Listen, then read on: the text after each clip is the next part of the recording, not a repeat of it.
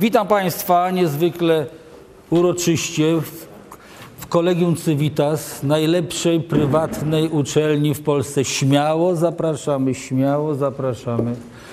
Utworzono, szkoła została utworzona przez zacne grono pracowników Polskiej Akademii Nauk i wykładowcami są głównie też pracownicy Polskiej Akademii Nauk. Tu możecie studiować wszystko, proszę Państwa, na tle ogólnonarodowego badziewia, jeżeli chodzi o, o szkoły wyższe. Proszę Państwa, Kolegium Civitas wyróżnia się w sposób wybitnie pozytywny, więc mam nadzieję, że jeżeli ktoś będzie chciał gdzieś studiować i coś więcej wiedzieć o świecie, proszę Państwa, i skończyć dobrą uczelnią, uczelnię, której się nie będziecie wstydzili, albo taką uczelnię, która nie zostanie zamknięta, albo taką uczelnię, w której nie przeczytacie, że rektor jest ścigany, bo zdefraudował parę milionów złotych, co jest normą w naszej rzeczywistości, bo Polska to jest piękny kraj, jak wiecie, ale no, w tym pięknym kraju zdarzają się dziwne rzeczy, takie, że na przykład właścicielem szkoły wyższej może być kto w Polsce? Każdy. Nawet wy, każdy z was może być właścicielem szkoły wyższej, założycie, kochani. Kto może być? Mafia, jak najbardziej, pożądana jest w ogóle, bo z pieniędzmi i tak dalej. Zakłady meblarskie ostatnio zainteresowały się szkołami wyższymi. Jajczarsko-drobiarskie zakłady, które chcą, mają prezydentów, kanclerzy. No to jest polska rzeczywistość. Na tym tle, powtarzam, Kolegium Civitas, to jest perełka, proszę Państwa. Nie wypada tak chwalić się, proszę Państwa, ale jak przyjdziecie, będziecie w naszych murach, zobaczycie, że się nie pomyliście. Proszę Państwa, ja jestem specjalistą od tematyki azjatyckiej. Tematyką azjatycką interesuję się dobre 40 lat, kiedy byłem znacznie młodszy od Was, a mianowicie od 9 maja 1969 roku, kiedy jako uczeń LO30 w Warszawie, jest takie liceum, to było bardzo słabe liceum, było to jedno z najgorszych w Polsce liceum, było tak go słabe, że nie, nie posiadało własnego patrona, więc możecie sobie wyobrazić, jaki to był poziom. I spośród znanych ludzi, którzy skończyło to liceum, pamiętam tylko dwóch. Jeden to jest słynny aktor Marek Konrad i drugi to jest profesor zwyczajny, doktor habilitowany Waldemar Jan Dziak, to znaczy ja. To jest też też warto o tym zapamiętać, że czasami, proszę Państwa, można skończyć najgorszą szkołę o złej reputacji i wyjść na człowieka, czy wyjść na ludzi. Proszę Państwa, mamy opowiedzieć sobie o Chinach. Temat jest ogólnie zarysowany, ale mam z tym wielki problem, proszę Państwa, dlatego że tutaj o Chinach mam roczny wykład. On dotyczy y, Azji na politycznej gospodarczej mapie świata, ze szczególnym uwzględnieniem Chin, cywilizacji azjatyckiej i typów przywództwa politycznego w Azji. Proszę Państwa, o Chinach warto rozmawiać, bo ten dzisiejszy wykład będzie o Chinach, dlatego czy nam się to podoba, proszę Państwa, czy nie. Chiny są dziś jedynym państwem pretendującym do roli supermocarstwa i to państwem, które na naszych oczach staje się supermocarstwem. Ja, kiedy w roku 96 opublikowałem kolejną książkę pod bardzo znamiennym tytułem Chiny wschodzące supermocarstwo, miałem nie lada problemy z wydawnictwem, które się oburzało. A gdzież tam Chiną do supermocarstwa? Przecież to muszą minąć dziesięciolecia. Dziś, proszę Państwa, w roku 2011 już nikt nie stawia pytań, czy Chiny będą supermocarstwem, czy Chiny prześcigną Stany Zjednoczone. Dziś odpowiadamy sobie tak, oczywiście, i stanie się to znacznie wcześniej niż myśli, myśmy sobie to wyobrażali. Kiedy, proszę Państwa, za kilka miesięcy może kupicie moje sobie nową, kolejną książkę Odyseja Chińska 2049. Proszę Państwa, przeczytacie na podstawie różnych relacji chińskich, jak się zmieniała optyka chińska, kiedy oni chcieli prześcignąć Stany Zjednoczone, stać się supermocarstwem. Jeszcze w 99 roku, kiedy byłem w Chinach, a jeżdżę tam regularnie, e, z okazji, jak Państwo wiedzą, tej okrągłej rocznicy powstania Chińskiej Republiki Ludowej, czyli 50 Wtedy wielcy uczeni z Instytutu Społecznych Problemów Rozwoju Europy i Azji przy Radzie Państwowej, czyli przy rządzie chińskim, z którym mamy współpracę, powiedzieli mi, że mają taką cichą nadzieję, by dogonić i prześcignąć Stany Zjednoczone w roku 2049. Ta data 2049 nie była przypadkowa. Po pierwsze, e, były, będzie to setna rocznica proklamowania Chińskiej Republiki Ludowej, więc jaki piękny prezent na rocznicę sobie Chińczycy sprawią. Poza tym, jak wiecie, dziewiątka to jest w symbolice, w numerologii chińskiej, że e, cyfra, czyli to liczba niesłychanie e, dobra i, i szczęśliwa. No niestety, proszę Państwa, Chiny postanowiły się rozwijać szybciej. I już, proszę Państwa, w roku 2009, czyli po 10 latach, skorygowano, proszę Państwa, tę datę 2049 prześcignięcia Ameryki i przesuniono ją o 9 lat w dół do roku 2040. No niestety w roku 2010, czyli po roku czasu, na skutek, jak Państwo wiedzą czego, no kryzysu, który dotknął cały świat, dotknął cały świat z wyjątkiem Chińskiej Republiki Ludowej. Kiedy wszystkie państwa Unii Europejskiej, prawie wszystkie odnotowały, no wszystkie odnotowały ujemny przyrost PKB z wyjątkiem Zielonej Wyspy, czyli ojczyzny naszej i Donalda Tuska, proszę Państwa, mieliśmy tam 1,9, kochani, jak wiecie, słynna Zielona Wyspa. I wszystkie państwa na świecie na minusie, Ameryka na minusie minus 2 i Chiny na plusie plus 8,5. Oczywiście wszyscy płakali, bo zawsze było plus 10, plus 11, a tu nagle tylko skromne 8,5. Jeżeli ktoś się rozwija w takim tempie, czyli 5 razy szybciej niż Stany Zjednoczone, to jest oczywistością, że kiedyś musi przyjść ten moment, że oni prześcigną. To nie jest dobra nowina, chcę Państwu powiedzieć. I apeluję, uczcie się chińskiego, bo kto wie, co będzie. Kiedy przyjdą nocą i kolbami drzwi za omocą, warto przynajmniej powiedzieć te kilka słów, na przykład, że sąsiad mieszka piętro dalej, albo niżej, kochani, albo powiedzieć po prostu nicho, co znaczy dzień dobry. Może to coś da, nie wiem, próbować trzeba, kochani, ale was to dotknie. I proszę Państwa, stało się coś, co wydawałoby się złamało w ogóle kanony nauki o ekonomii. Mianowicie, jak Państwo wiedzą, przekonywano i mnie kiedyś jeszcze jako studenta, i potem młodego doktoranta, i młodego pracownika, że Wzrost gospodarczy i dobrobyt jest permanentnie związany z tym, co nazywamy wolnościami politycznymi. Przykład Azji, niestety, czy komuś się to podoba, czy nie, jest zaprzeczeniem tej tezy i nie chodzi wcale o Chiny, chodzi o Koreę Południową, chodzi o Tajwan, chodzi o Singapur, chodzi o Malezję. Tam, gdzie zbudowano potężne, silne, bogate państwa, nie przy demokracji, ale wbrew demokracji. To, że dzisiaj Korea Południowa jest dwunastą potęgą gospodarczą świata, a jest państwem e, bardzo biednym, mniej więcej surowcowo jakieś 15, może przesadziłem, 5-6 razy biedniejszym niż Polska.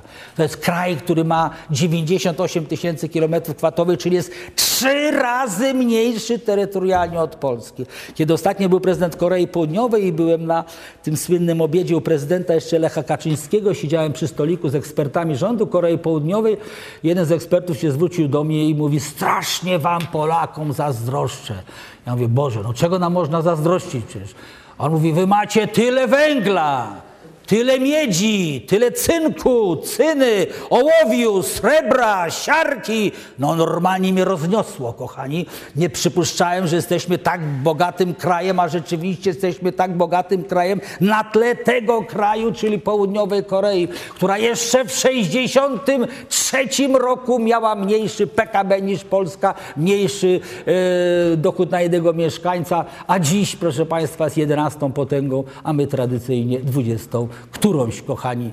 Więc z czego to wynika? Dlaczego innym państwom to się udało, a innym się nie udało? To jest oczywiście mm, wykład na, y, na inny temat, ale warto o tym, proszę Państwa, wiedzieć. A więc to jest pierwsza taka zagwozdka Dlaczego warto o tej Azji mówić? Warto o tej Azji mówić, dlatego że Azji będzie coraz więcej, czy nam się podoba, czy nie. Że centrum polityki gospodarczej i polityki światowej przesuwa się do basenu Azji Pacyfiku. Już w roku 1991 powiedziano, że wiek XXI to będzie wiek Azji i Pacyfiku, a niektórzy powiedzieli, że to będzie wiek wielkich Chin. I jak się okazało po tych 20 latach, nikt się nie pomylił. Rzeczywiście ten wiek, a przynajmniej pierwsza połowa tego wieku, to będzie wiek wielkich Chin i w ogóle wiek Azji. Oni nas przeganiają, proszę Państwa, gdzie mogą nas przegonić, we wszystkim. Pamiętajcie, że na 27 państw Unii Europejskiej wszystkie solidarnie mają ujemny bilans handlowy ze, z Chinami. Nikt nie jest w stanie się odbić. Stany Zjednoczone mają ten ujemny bilans, jak wiecie, od wielu lat i to na poziomie strasznie dużym, czasami 120, 140, 150 miliardów dolarów rocznie. Więc mamy do czynienia z czymś, iż z kimś wyjątkowym, niepowtarzalnym, czyli z Chinami. Proszę Państwa, zawsze mnie pytają, jakie są wyznaczniki, bo to jest bardzo ważne. Jakie są wyznaczniki tej mocarstwowej pozycji Chin? Pierwszym wyznacznikiem bardzo ważnym jest wyznacznik demograficzny. Kiedy byłem studentem na Wydziale Dziennikarstwa i Nauk Politycznych Uniwersytetu Warszawskiego, a to były lata 70., pamiętam wszystkich uczonych, których nazwiska Pozwólcie, że zapomnę, ponieważ uczyli nas rzeczy, które wtedy były istotne, ważne, a dziś okazują się nieprawdziwe że nadmiar ludności, eksplozja demograficzna to są te hamulce rozwoju gospodarczego. Dziś, proszę Państwa, w XXI wieku możemy powiedzieć, że w wielu sytuacjach e, duża liczba ludności to nie jest hamulec rozwoju gospodarczego, to są motory rozwoju gospodarczego. I to jest rzecz niesłychanie ważna. Jeżeli państwo potrafi wykorzystać ten potencjał, olbrzymi potencjał tkwiący w ludziach, to jest, proszę Państwa, rzecz niesłychanie ważna. No i Chiny są tym mocarstwem, bo liczą sobie dzisiaj miliard 350 milionów. Dokładnie ile? Na szczęście tego nikt nie wie. Proszę Państwa, dlatego, że dziś mamy taką ciekawą sytuację, że mamy trzy spisy powszechne w trzech największych krajach świata, czyli w Chinach, w Indiach i w Rosji. Rosja nie podaje, bo się wstydzi, ale trudno, muszą się przyznać. Liczą tylko 140 milionów mieszkańców, proszę Państwa. Ubytek ostatnich lat to jest, proszę Państwa, 5-6 milionów. No i za 50 lat będzie ich 98 milionów, w tym 30, 45 milionów, przepraszam, muzułmanów. Także witamy ich tu nad Bugiem już niedługo, proszę Państwa. Pokazuje Państwu, co czeka Was, młodych ludzi, jak wy jesteście w ogóle nieprzygotowani do tego, co się będzie działo na świecie, ponieważ na naszych oczach zachodzą procesy demograficzne, które się nie śniły filozofom. Pamiętajcie, Rosja umiera. Umiera na naszych oczach. Rosjan jest coraz mniej. Rosjanie żyją średnio, jak wiecie, 59 lat. Jest to najniższy wskaźnik w Europie na poziomie krajów. No cóż, Rosjanie piją, kochani. Polacy też piją, ale zakanszają. To jest różnica jednak, bo trzeba coś jeść, sam to wiem o sobie. No trzeba, no trzeba, kochani. Nie wszyscy to potrafią. No i skutki mamy takie, jakie są, proszę Państwa. Piją także kobiety na masową skalę, jak wiecie. Ostatnio podano, że Rosjanka pije tyle, co Dunka, Francuska, Niemka i Brytyjka razem wzięte. Więc to jest jakaś skala problemu. Gdybyście zobaczyli ilość zachorowań e, na AIDS, na tym okazuje się, że to są zjawiska no, no, strasznie, strasznie, strasznie szerokie, głębokie, więc y, Rosja nigdy nie będzie mocarstwem, jeżeli nie upora się z problemem demograficznym. Wy musicie wiedzieć, że przecież Rosja to jest kraj 17 milionów kilometrów kwadratowych, nierównomiernie rozmieszczony, czyli w europejskiej części Federacji Rosyjskiej jest, żyje 107 milionów, a 33 od Uralu do Kamczatki, czyli na zdecydowanie większej części terytorium mieszka tylko 33 miliony. Jakby zapytacie się, a ile wśród tych 33 milionów jest białych twarzy, czyli rdzennych Rosjan, tak jak my tu jesteśmy, białe mordeczki, tak? To jest ich tylko, proszę Państwa, 5,5 miliona. 5,5 miliona. A ile jest nielegalnych Chińczyków na terenie Syberii? Od 1,5 do 3,5 miliona już. I co najważniejsze, oni nie stwarzają problemu. Oni są lubiani. Oni są cenieni. Dlaczego Chińczyk lubiany jest na dalekiej Syberii? Chińczyk nie pije, proszę Państwa. Chińczyk nie jest awanturujący się. Chińczyk przychodzi chętnie do pracy w sobotę i w niedzielę. Chińczyk nie czeka na święto państwowe religijne. Chińczyk chce pracować. Chińczyk bierze każdą pracę, którą Rosjanin nie weźmie. Chińczyk pracuje za 50% wyposażenia e, obywatela Federacji Rosyjskiej czy Rosjanina tam na Dalekim Wschodzie. Przez to jest mile widziany przez przedsiębiorców i nie ma nastroi antychińskich. To jest tak zwane, to jest te miękkie wchodzenie w Rosję. I to na terenach, proszę Państwa, które należały do Chin jeszcze 220 lat temu. Więc Chińczycy jakby wracają na swoje. Pamiętajcie, że roszczenia terytorialne Chin wobec Rosji są nieduże, dotyczą tylko półtora miliona kilometrów kwadratowych. To jest kilka Polsk, jak wiecie, więc to jest ten problem. Ale nie mówmy o Rosji, ale pokazuję wam, co się tu będzie działo. Ten spis wykazał także, o czym jeszcze Rosjanie informują, że przyrost w e, rodzinach e, muzułmańskich na terenie Federacji Rosyjskiej jest trzy razy liczniejszy, większy niż w typowej rodzinie rosyjskiej, czyli białej twarzy. A więc to rodzi określone konsekwencje, pamiętajcie, polityczne że ci ludzie będą decydowali kiedyś o polityce tego państwa, będą mieli inne priorytety. To nie dotyczy Rosji, tylko dotyczy całego świata, gdzie następuje, proszę Państwa, zmiana struktury demograficznej zmiana także pozycji określonych grup etnicznych. Stany Zjednoczone są tego przykładem. Ja pamiętam, proszę Państwa, w latach 70., kiedy dowcipnie studenci pytali, czy jest możliwe, panie profesorze, i tu pada nazwisko, ale nie podam nazwiska, bo człowiek żyje jeszcze, a jest jest profesorem i to wybitnym. I proszę Państwa, czy jest możliwe, żeby w Stanach Zjednoczonych prezydentem został Murzyn? No tak wtedy mówiliśmy Murzyn, nie Afroamerykanin, bo nikt nie wiedział. Czarny albo Murzyn. Po prostu nikomu nie wiedzieć, to, że to może być ubliżające. I okazało się, profesor mówi, ha, ha, ha, ha, to niemożliwe w ciągu stu lat. A niestety, kochani, minęło zaledwie 35 lat i to się stało. Czy dobrze, czy źle, to jest inna historia, ale mówię o zmianach. Barack Obama to nie jest już człowiek, który czuje się emocjonalnie związany z Europą. Błędy Amerykanów biorą się też z tego, co jest typowe dla Amerykanów, których kochamy, lubimy, szanujemy, ale przecież to są wyjątkowe. Też potrafią być kretyni przecież. Tak? Czy, czy prezydent Bush, czy Carter, czy Clinton, którzy wyrośli z tego zglebia irlandzkiego, brytyjskiego, niemieckiego czy polskiego, pozwoliliby sobie, jak to zrobił Barack Obama, żeby ogłosić, ogłosić Polakom, że nie będzie u nas tarczy antyrakietowej 17 września września, w dniu, jak wiecie, inwazji sowieckiej na ziemi polskiej, uznali, no oczywiście wszyscy oburzyliśmy się, jak, no nie taką sobie datę wybraliśmy, no ale oni nie znają tej daty, oni nic nie wiedzą, co tu się dzieje, bo nie znają historii.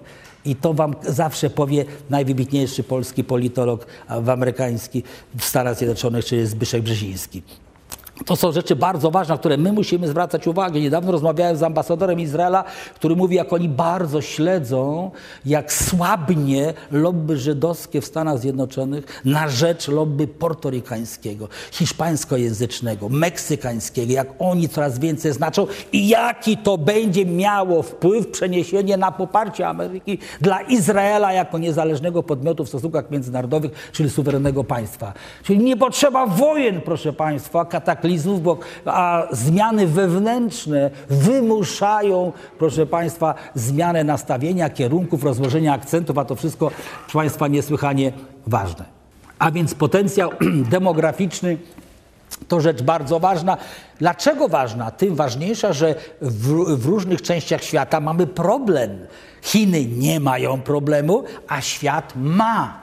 Polska już ma problem, a będzie miała jeszcze większy. Przy okazji dyskusji w tej chwili premier Donald Tusk opowiada, kto będzie pracował na emerytury, kto na wasze emerytury zarobi. No oczywiście nikt nie zarobi, to nie ma takiej siły, to jest oczywistość, ale no, trzeba dyskutować, albo po prostu będzie teraz coraz mniej, prawdopodobnie będzie nas 33 miliony, ale ktoś powie, no to nie jest tak źle, 38, 33. No tak, ale jak zobaczycie strukturę wiekową, to proszę Państwa, wam troszeczkę mina zrzędnie, bo okazuje się, że większość ludzi to będą emeryci i renciści, czyli ludzie niepracujący. Więc ta kategoria człowiek pracujący na, na tych emerytów, rentystów gwałtownie wzrośnie. I to staje się prawie niemożliwe. To kiedyś musi pęknąć, a więc coś trzeba z tym zrobić. Ale nie straszmy się tą sytuacją, patrzmy tylko na, na obiektywną sytuację, że Chiny nie mają problemów demograficznych i uwaga, i nie będą miały do roku 2049. Chiny, proszę Państwa, wprowadziły, jak wiecie, od, po 1978 roku, kiedy zaczęły się e, reformy słynne Teng Xiaopinga, kiedy zaczęła się ta nowa polityka e, modernizacji, a potem kompletnej zmiany systemowej, bo to nastąpiło, następowało ewolucyjnie, to nie było od razu. Na początku była tylko cztery modernizacje nauki, oświaty, gospodarki, ekonomii i obrony. Potem z tej modernizacji wyszła modernizacja całego kraju, a potem. Yy, tak naprawdę zmiana systemowa, bo Chiny dzisiaj, proszę Państwa, są takim dziwnym krajem, bo oficjalnie mówimy Chiny kraj komunistyczny, a kraj, krajem komunistycznym nie są, dlatego że klasycy marksizmu, czyli Marx, Engels, Lenin, uczyli, że podstawowym wyróżnikiem jaki jest system, jest własność środków produkcji. No i właśnie wczoraj poinformowali nas, proszę Państwa, że w Chinach y, PKB produkuje 75%, y, to są przedsiębiorstwa prywatne, niepaństwowe, czyli narzędzia produkcji, środki produkcji są w rękach prywatnych, kapitalistycznych, a więc nie państwa. To jest jedno z najważniejszych kryteriów. Partia komunistyczna w zasadzie używa nadal nazwę komunistyczną, ale z tym komunizmem to nic specjalnie nie ma. Chociaż jak wiecie, już nie, nie mamy czasu, ten komunizm chiński zawsze był niepodobny do sowieckiego. Komunizm chiński był rodzimego chowu, nie był to komunizm sowiecki, był bardziej elastyczny, jakby to dzisiaj dziwnie nie zabrzmiało. I Chińczycy potrafili, zrozumieli wcześniej niż Rosja, że trzeba coś z tym systemem robić, że on jest niewydajny, niewydolny, ale dlatego, że patrzyli na swoich sąsiadów, którzy w tamtych latach tak się błyskawicznie rozwijali, Japonię, Koreę Południową, Tajwan, rywala wielkiego, mamy przecież dwa państwa chińskie, na Singapur, na Malezję. I to było dla nich takim takim żywym przykładem, że coś trzeba z tą naszą gospodarką mieć. Ale wracając do demografii, to jest bardzo ważny czynnik, dlatego że e, musicie wiedzieć, wylęgarnia talentów to jest prawo matematyczne. No. Proszę Państwa, no, pamiętam olimpiadę w 2008 roku i wszyscy mówili, no czy Chińczycy zdobędą rok wcześniej drugie miejsce, na pewno drugie miejsce, no na pierwsze to nie mają szans. Wtedy powiedziałem w wywiadzie jednym prasowym, powiedziałem, Chiny nie po to robią olimpiady, żeby zdobyć drugie miejsce. Chiny nie po to robią olimpiadę, by być pierwsi. Chiny robią olimpiadę, by zmiażdżyć świat. Pokażemy wam, że was zmiażdżymy. I zmiażdżyli. I koniec, kochani. A zaczęli dopiero olimpiadę od lat 80., pierwsza olimpiada, pamiętajcie takim kraju można wiele zrobić. Patrzę na was i tak myślę sobie, a jak myślicie, na pierwszy, na jedno miejsce na Uniwersytecie Pekińskim, ile może być chętnych studentów, znaczy maturzystów, tak jak wy? No tak na oko, kochani, ilu, no? 280, kochani. Można wybrać? Można. Pamiętajcie, to jest, ta, ta masa daje to. A Chiny się uczą, kochani a Chiny się uczą, bo Chiny zrozumiały to, co nie zrozumiały żadne polskie rządy lewicowe, prawicowe, że najszybszą, najłatwiejszą, najbardziej efektywną inwestycją inwestycja w kogo? W człowieka, czyli co? W naukę, w badania, w wynalazczość. I w Polsce ile się przeznacza, proszę Państwa, PKB na naukę, na oko? No, 0,5 kochany, żeby było procent. To wszyscy pijani chodzili na ukoczenie. Byłoby za co? Tu nie ma. 0,5. A co zrobiła Korea Południowa? 1, 1,5, 2, 2,5, 3. Japonia 2,5. Chiny 1,8. Czyli co? Trzy razy więcej niż Polska. Bo to, no to szybko się zwraca. To się szybko zwraca. To jest ten problem. Ale no nie ma tej mocy jeszcze w Polsce, żeby zrozumieć, że to tak ma wyglądać, że, że warto inwestować. No. Nie warto inwestować w złe uczelnie, warto inwestować w dobre uczelnie, skasować złe uczelnie. Będąc w Japonii niedawno nie mogłem odpowiedzieć na pytanie yy, zacnego ministra japońskiego, dlaczego w Polsce, proszę Państwa, najchętniej wybieranym kierunkiem na studiach jest jaki kierunek? Pedagogiczny. A jest to kraj zboczony w kraju niżu demograficznego, w kraju, gdzie zamyka się rocznie setki szkół, co oni na pedagogiczne. A może zapytajcie mnie, ilu absolwentów kierunku pedagogicznego znalazło pracę w wyuczonym zawodzie? No wiadomo, bardzo mało. Czyli co robimy? Produkujemy kogo? Frustratów. Bo to jest frustrat. Człowiek wykształcony, Naprawdę, jak to się weźmie do tej pedagogiki, solidnie przygotuje, to okaże się, proszę Państwa, że to jest bardzo fajny kierunek, bardzo teoria wychowania, historia, wszystkie rzeczy bardzo. No ale no i co z tego? No i potem co ja, gdzie ja widzę absolwentki? W Kerfurze, proszę Państwa, w Arkadii. Co druga jest moją studentką. Boże święty, jak dalej pójdzie. językowo sprawne, no ale kierunek studiów taki, po którym jest ciężka sprawa. No. Dlatego wam radzę wybierać kierunki bardziej takie, wiecie, ogólne, typu politologia. Co to znaczy politolog? Politolog to wielkie nic. A przez to, że jest wielkie nic, to jest wielkie coś. Bo bardzo łatwo się nagiąć. Mamy przecież trzech olimpijczyków, złotych medalistów, politologów. Mamy dziesięciu ambasadorów politologów. Mamy w rządzie chyba czterech ministrów politologów. Bo to jest taka wiedza ogólna. Jak kończycie, tak, liceum, gimnazjum i ta politologia daje wam wszystko. Ekonomię, filozofię, historię. No gorzej, jak to się wybierzemy wąską specjalizację, gdzie nie ma ruchu żadnego. Jak wybierzesz Instytut Profilaktyki Społecznej i Resocjalizacji, no to czekacie więzienie, kochani, pod jednym warunkiem, że tam się dostaniesz. Mówię w sensie do pracy, do pracy, tak? To trzeba wiedzieć, no, jak się wybiera, bo to dla was są bardzo ważne rzeczy. Bo jak was pytają, a jakie macie zainteresowania, Przecież badania co wykazują? Że większość nie macie zainteresowań i cieszymy się bardzo.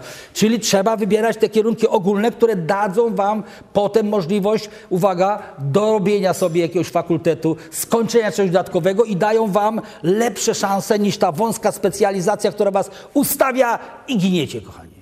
To jest ważna rzecz. Ale wracając, bo to też się wiąże, proszę Państwa, z tym, co nazywamy demografią.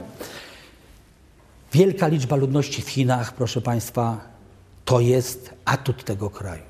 Atut, który pozwala pracować Chińczykowi ponad siły, czasami ponad miarę, bardzo długo, za małe pieniądze.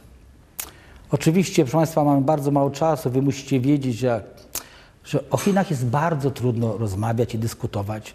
Dlatego jak pytacie, a co tam w Chinach? Ja zawsze się denerwuję. O jakie Chiny pytasz? Chiny to jest 20, to są 22 prowincje, 5 rejonów autonomicznych, 3 miasta wydzielono, strefy specjalne. O co pytasz? Czy pytasz o Szanghaj, zwany w Chinach Europą w Chinach? Czy pytasz o Xinjiang, ujgurski rejon autonomiczny, bieda, nędza? Czy pytasz o Tybet? Czy pytasz o Kanton? Czy pytasz o Dalię? O co pytasz? Dlaczego? No dlatego, że jak w Polsce mówimy, dochód na jednego mieszkańca wynosi tam 14 tysięcy dolarów, jak to woli, tak? No wiemy, 14 tysięcy dolarów. W Chinach nie wolno tak mówić, dlatego że w Szanghaju może być 14,5, tyle co w Polsce, a w Xinjiangu 400, a w niektórych jeszcze rejonach 200 dolarów. A więc różnica jaka, proszę Państwa? Czasami ośmiokrotna. To tak, jakby Warszawa była wyspą dobrobytu, a w Białymstoku był poziom górnej wolty. To są takie różnice. Dlatego jak pytasz mnie, jak w Chinach, to o jakie Chiny pytasz? O jaką prowincję pytasz? O jakie miasto pytasz? A może region? A może pytasz o północ czy południe? Bo to się da podzielić. Więc to jest ten problem. Nie ma jednych Chin. Tak jak nie ma, proszę Państwa, kuchni chińskiej. Ktoś mówi kuchnia chińska. Jaka kuchnia chińska, proszę Państwa? To już na, na, nasz, na nasz własny użytek w Europie wymyśliliśmy. Jest tyle kuchni chińskich, ile jest prowincji chińskich. Ja uwielbiam kaczkę po pekińsku, no. Ale przecież w Szanghaju nie mało po głowie dostałem, bo każdy w Szanghaju je kaczkę jak? Po szanghajsku, która różni się w sposób zasadniczy. Bo czy kuchnia chińska, proszę Państwa, jest lekka czy ostra? Jaka chcecie. O kuchni polskiej nie można powiedzieć, że jest lekka, ten słynny schabowy z kapuchą kochany, barszczem popijany, serdelki, cztery z musztardą. To nie jest lekka kuchnia, ale chińska kuchnia potrafi być wybitnie lekka, delikatna i potrafi być bardzo ostra. Potrafi być tak ostra, że wielu Chińczyków nie je tej kuchni, na przykład która jest nie do zjedzenia to ja częściej jem, bo jestem wytrenowany, proszę Państwa.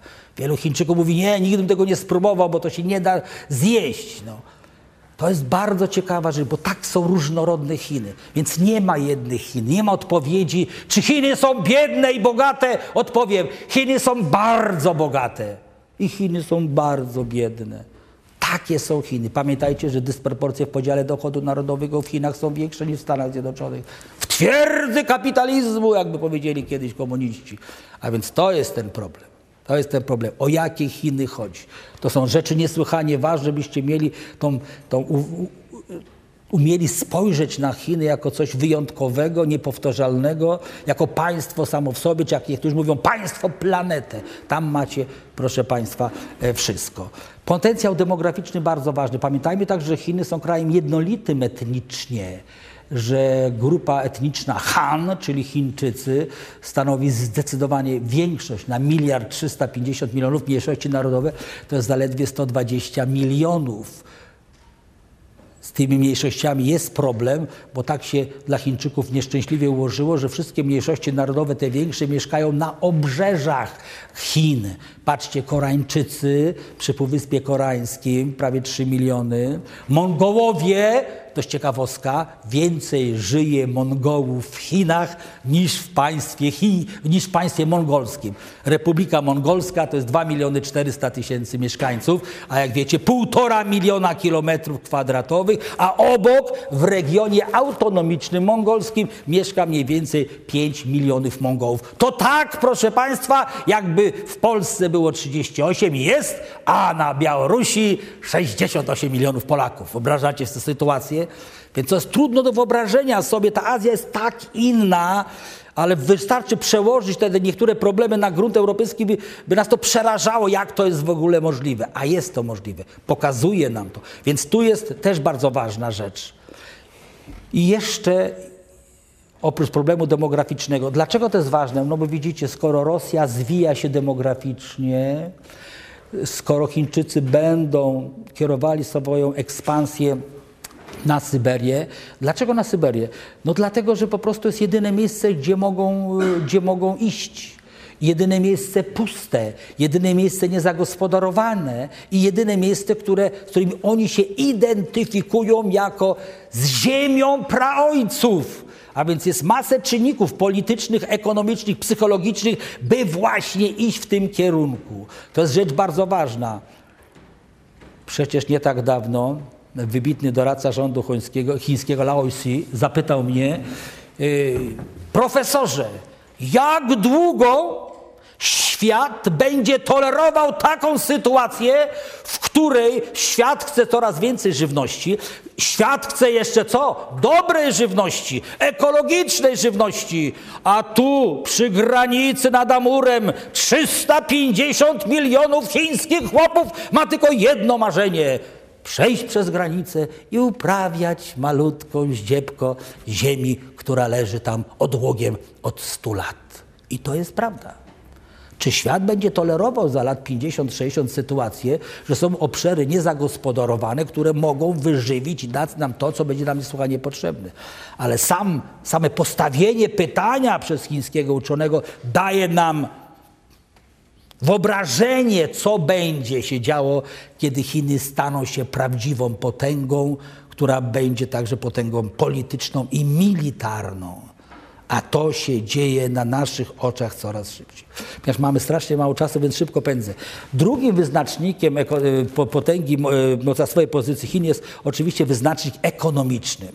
I tu, proszę Państwa, z Chinami jest straszna rzecz, a mianowicie Chiny są czymś nieprawdopodobnym, czymś, co się jeszcze nie zdarzyło w świecie.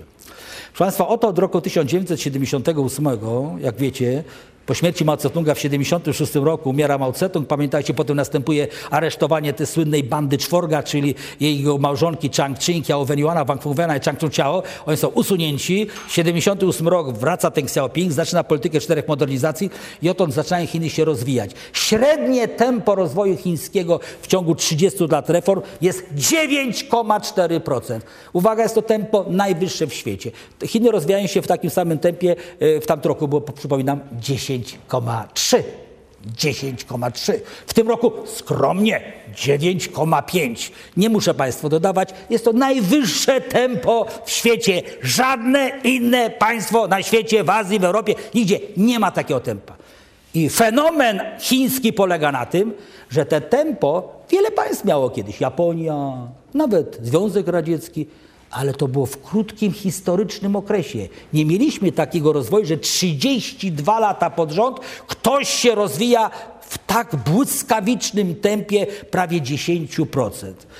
No i oczywiście to jest jeden bardzo ważny wyznacznik, to pociąga także, uwaga, inne konsekwencje. Chiny obrały tak naprawdę naśladowały małe azjatyckie tygrysy, czyli naśladowali Japonię, Koreę Południową, Republikę Chińską na Tajwanie, Singapur, Malezję i proszę Państwa, całą, całą swoją gospodarkę ukierunkowali na rozwój eksportu, żeby pieniążki z tego eksportu, mówiąc tak kolokwialnie, złapać. No ale tak się rozwinęli, proszę Państwa, że Chiny mają permanentnie, permanentnie w każdym roku dodatni bilans handlowy. O Polsce możemy powiedzieć, łatwo się uczyć. Polska ma permanentny deficyt handlowy. Jeszcze nie zdarzyło się w naszej historii, żebyśmy mieli nadwyżkę eksportu nad importem. Fajna rzecz, nie trzeba się nic uczyć. Wiadomo, zawsze jesteśmy do tyłu, tak? Chińczycy też mają fajnie. Zawsze są do przodu.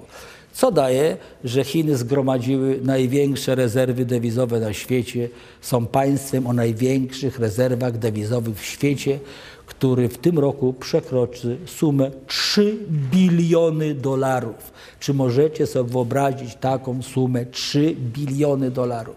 To jest, na drugim miejscu jest Japonia 1 bilion 180 miliardów, a zawsze była na pierwszym miejscu. Strasznie dużo, kochani ale ja mówię tylko o Chinach, czyli Chińskiej Republice Ludowej. Nie zapominajcie, że Chiny to także Hongkong, strasznie bogaty, rezerwy dewizowe dodatkowo 115 miliardów, dochodnego do mieszkańca 36 tysięcy dolarów, a więc prawie więcej niż 2,5 razy więcej niż w Polsce. Jeszcze jest Makao, kolejne jajko, kura, co znosi złote jaja. I tak bez przerwy możemy mówić sobie.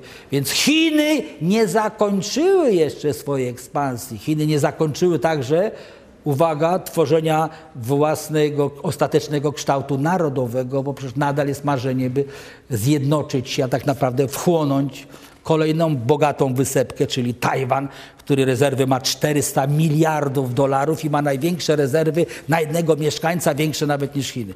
Więc tu perspektywy dla Chin są przeogromne i przebogate. Jak się ma pieniądze, to co się robi? To kupujemy, kochanie. Co chcemy, kupujemy. No dzisiaj wiemy, no. Nie zdradzę tajemnicy, jak Państwo wiedzą, niedługo będzie wizyta prezydenta Rzeczpospolitej Polskiej, Bronisława Komorowskiego w Chinach, co nastąpi zapewne na przełomie maja i czerwca. Jesteśmy zainteresowani w napływie kapitału chińskiego. Chińczycy chcą kupić od nas. No jak to Chińczycy? Wszystko proszę Państwa, no wszystko, no chcą kupić. Na razie kupili stalową wolę, dzisiaj już podpisane, jak wiecie, huta stalowa wola. Ostro Polacy się stawiali, ale no, no nie ma nic. No interesują się oczywiście fabryką samochodów osobowych na Żeraniu. Chcą ich kupić jeden, jeden z portów. Nie, nie jakieś nadbrzeże. Chcemy cały port kupić, kochani. Na ile? Na 25 lat. Zapłacimy wam, tak jak kupiliśmy port w Pireusie w Grecji, proszę Państwa. To są rzeczy nie... Kupują co? Złoża ropy, złoża gazu, złoża diamentów. Gdzie? Wszędzie, kochani na Bliskim Wschodzie, na Dalekim Wschodzie, w Afryce, w Ameryce Łacińskiej, w Uzbekistanie, w Kazachstanie, w Tadżykistanie, w Gruzji, gdzie chcecie.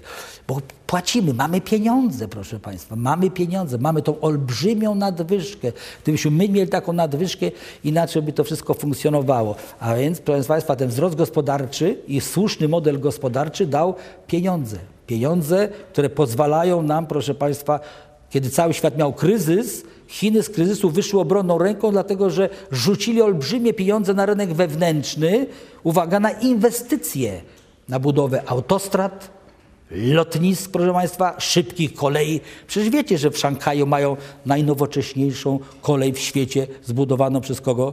Przez Niemców. A Niemcy nie mają. Dlaczego? Bo dla Niemców za droga. Dla Chińczyków nic nie jest za drogie, proszę Państwa. Więc to jest ten wymiar. Ale to nie jest tak, że Chińczycy kupują tylko technologię. Chińczycy się bardzo uczą, proszę Państwa.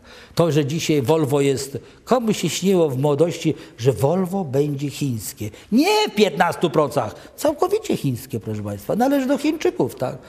Że być może FSO niedługo będzie, będzie tu jakiegoś e, czerwony sztandar, e, bo był taki słynny, słynny kiedyś mm, samochód chiński, nazywał się Hongqi, to znaczy czerwony sztandar. Więc może będą produkowali tu jakiś kolejny Hongqi, jeden Hongqi, Bizon, może nie wiem. Co. W każdym razie wszystko jest, jest możliwe. Pokazuje Państwu, jak ekspansja, jakie daje możliwości, dobre rezultaty gospodarcze, jakie fajne, szalone możliwości. No i oczywiście, proszę Państwa, rzecz inna, a mianowicie jak czytacie prasę, zwróćcie uwagę, jak polski rząd, jak wszyscy cieszymy, jeżeli ktoś u nas inwestuje. Chiny są w takiej sytuacji, że oni mają zawsze więcej inwestycji niż możliwość ich zagospodarowania. Przecież to jest sytuacja no, no, cudowna. No, wyobraźcie sobie, no, jak tam ty, chyba Japończycy dwa lata temu otworzyli fabrykę Toyoty y, w Słowacji, to wszyscy płakaliśmy, o, bo to tysiąc miejsc pracy, a oni tam utworzyli, nie u nas i tak dalej. Bo to państwa, Polska nie ma własnych środków, więc te, to, co płynie z zewnątrz, jest dla nas bardzo, bardzo korzystne i witane z największą radością. Chiny mają inny problem. Chiny mają, że więcej chcą świat zainwestować, niż Chiny mogą przyjąć. W tym roku wpłynie do Chin 120-130 miliardów dolarów. Jeszcze inna specyficzna, specyficzna cecha, co pcha gospodarkę chińską. Proszę Państwa, największymi inwestorami w Chinach są zamorscy Chińczycy. Co to jest zamorski Chińczyk? Zamorski Chińczyk to jest każdy Chińczyk, który nie mieszka w Chińskiej Republice Ludowej. A więc Chińczyk z Makao, Chińczyk z Hongkongu, Chińczyk z Tajwanu, Chińczyk z Singapuru, Chińczyk z Malezji, Chińczyk z Indonezji, Chińczyk z Filipin, Chińczyk ze Stanów Zjednoczonych. W ogóle Chińczyk, Chińczyk, Chińczyk z innego kraju to jest zamorski Chińczyk. I obliczyliśmy, niestety tak się dzieje, że Chińczycy są bardzo bogatymi ludźmi.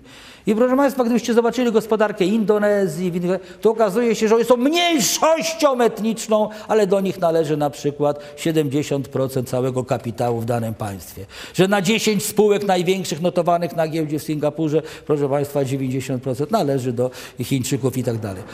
Co to daje? Daje to to, że w rękach zamorskich Chińczyków jest kapitał szacowany na 3 biliony dolarów. To są te pieniądze, które Chińczycy mają zamorsy i mówią, no z największą byśmy przyjemnością zainwestowali w ziemię naszych ojców, czyli w Chińską Republikę Ludową, czyli tam w Chiny kontynentalne. Więc ten obiektywny splot, pokazuje nam, proszę Państwa, jak Chiny mają sytuację dobrą, komfortową. No i mają co? Jeszcze w dalszym ciągu młode społeczeństwo, chętnych i pracowitych ludzi. I tu mamy kolejny czynnik, który, proszę Państwa, jest niesłychanie ważny, bo nie chcę Państwa zanudzać statystyką. No, gdy Państwo tworzą sobie rocznik statystyczny, Chiny są wszędzie pierwsze. Pamiętajcie, Chiny są drugą potęgą gospodarczą świata, pobiły w tamtym roku Japonię. Ale właśnie wczoraj, jak mogliście przeczytać, poinformowano nas, że Chiny pobiły Stany Zjednoczone w produkcji przemysłowej w roku 2010. I największą potęgą przemysłową to są od wczoraj, proszę Państwa, Chińska Republika Ludowa. To, co miało nastąpić za lat 10, 15, 20, czyli jeszcze nie w PKB, bo wiecie, na PKB co się zakłada i przy przydzielność rolnicza, usługi. Chodzi o przemysł. Ile wyprodukowaliśmy w przemyśle, to już Chiny wyprodukowały więcej. Chińczycy podchodzą do tego zawsze z takim umiarkowaniem i taką spokojną mówią, no co się dziwicie, no mówi, żeśmy prześcignęli Amerykę. No to chyba normalne, że miliard 350 milionów musi więcej do cholery produkować niż 310 milionów, bo tyle liczą Stany Zjednoczone. Więc y, to nie zmienia postaci rzeczy, że to, co wydawało się nieprawdopodobne jeszcze 10-20 lat temu, na naszych oczach materializuje się. Mamy pokaz nie jak rodzi się mocarstwo, bo to jest ujęcie bardzo nieprawidłowe, jak następuje powrót olbrzyma bo musicie wiedzieć, że jeszcze 200 lat temu największą potęgą gospodarczą świata były Chiny, które, y, które produkowały 30% światowego PKB. Dzisiaj tylko 16, kochani, a 200 lat temu 30%. W tej mojej książce pokazuję, jak to się zmieniało, ile Chiny liczyły, ile PKB było tam w czasie pierwszego rozbioru w Polsce. To pokazuje nam, gdzie myśmy byli, a gdzie oni byli. Bardzo ciekawe rzeczy. Strasznie mam mało czasu, więc ja wam chcę dużo rzeczy powiedzieć. Trzecim takim czynnikiem bardzo ważnym, wpływającym na rozwój gospodarczy, na to, że Chiny skazane są na sukces, jest czynnik, który ja określam jako czynnik kulturowo-cywilizacyjny. Proszę Państwa, co to jest czynnik kulturowo-cywilizacyjny? Jest taka dyskusja w prasie na temat systemu, systemu wartości azjatycki system wartości, europejski czy zachodni system wartości. Jak wiecie, my należymy do cywilizacji w kręgu kulturowo-judo-chrześcijańskiego. Oni są e, w kręgu e, cywilizacji konfucjańsko-buddyjskiej. Proszę Państwa, jak wiecie, Chiny to jest państwo, które wniosło do, cywilizacja chińska wniosła do cywilizacji światowej niezwykle dużo.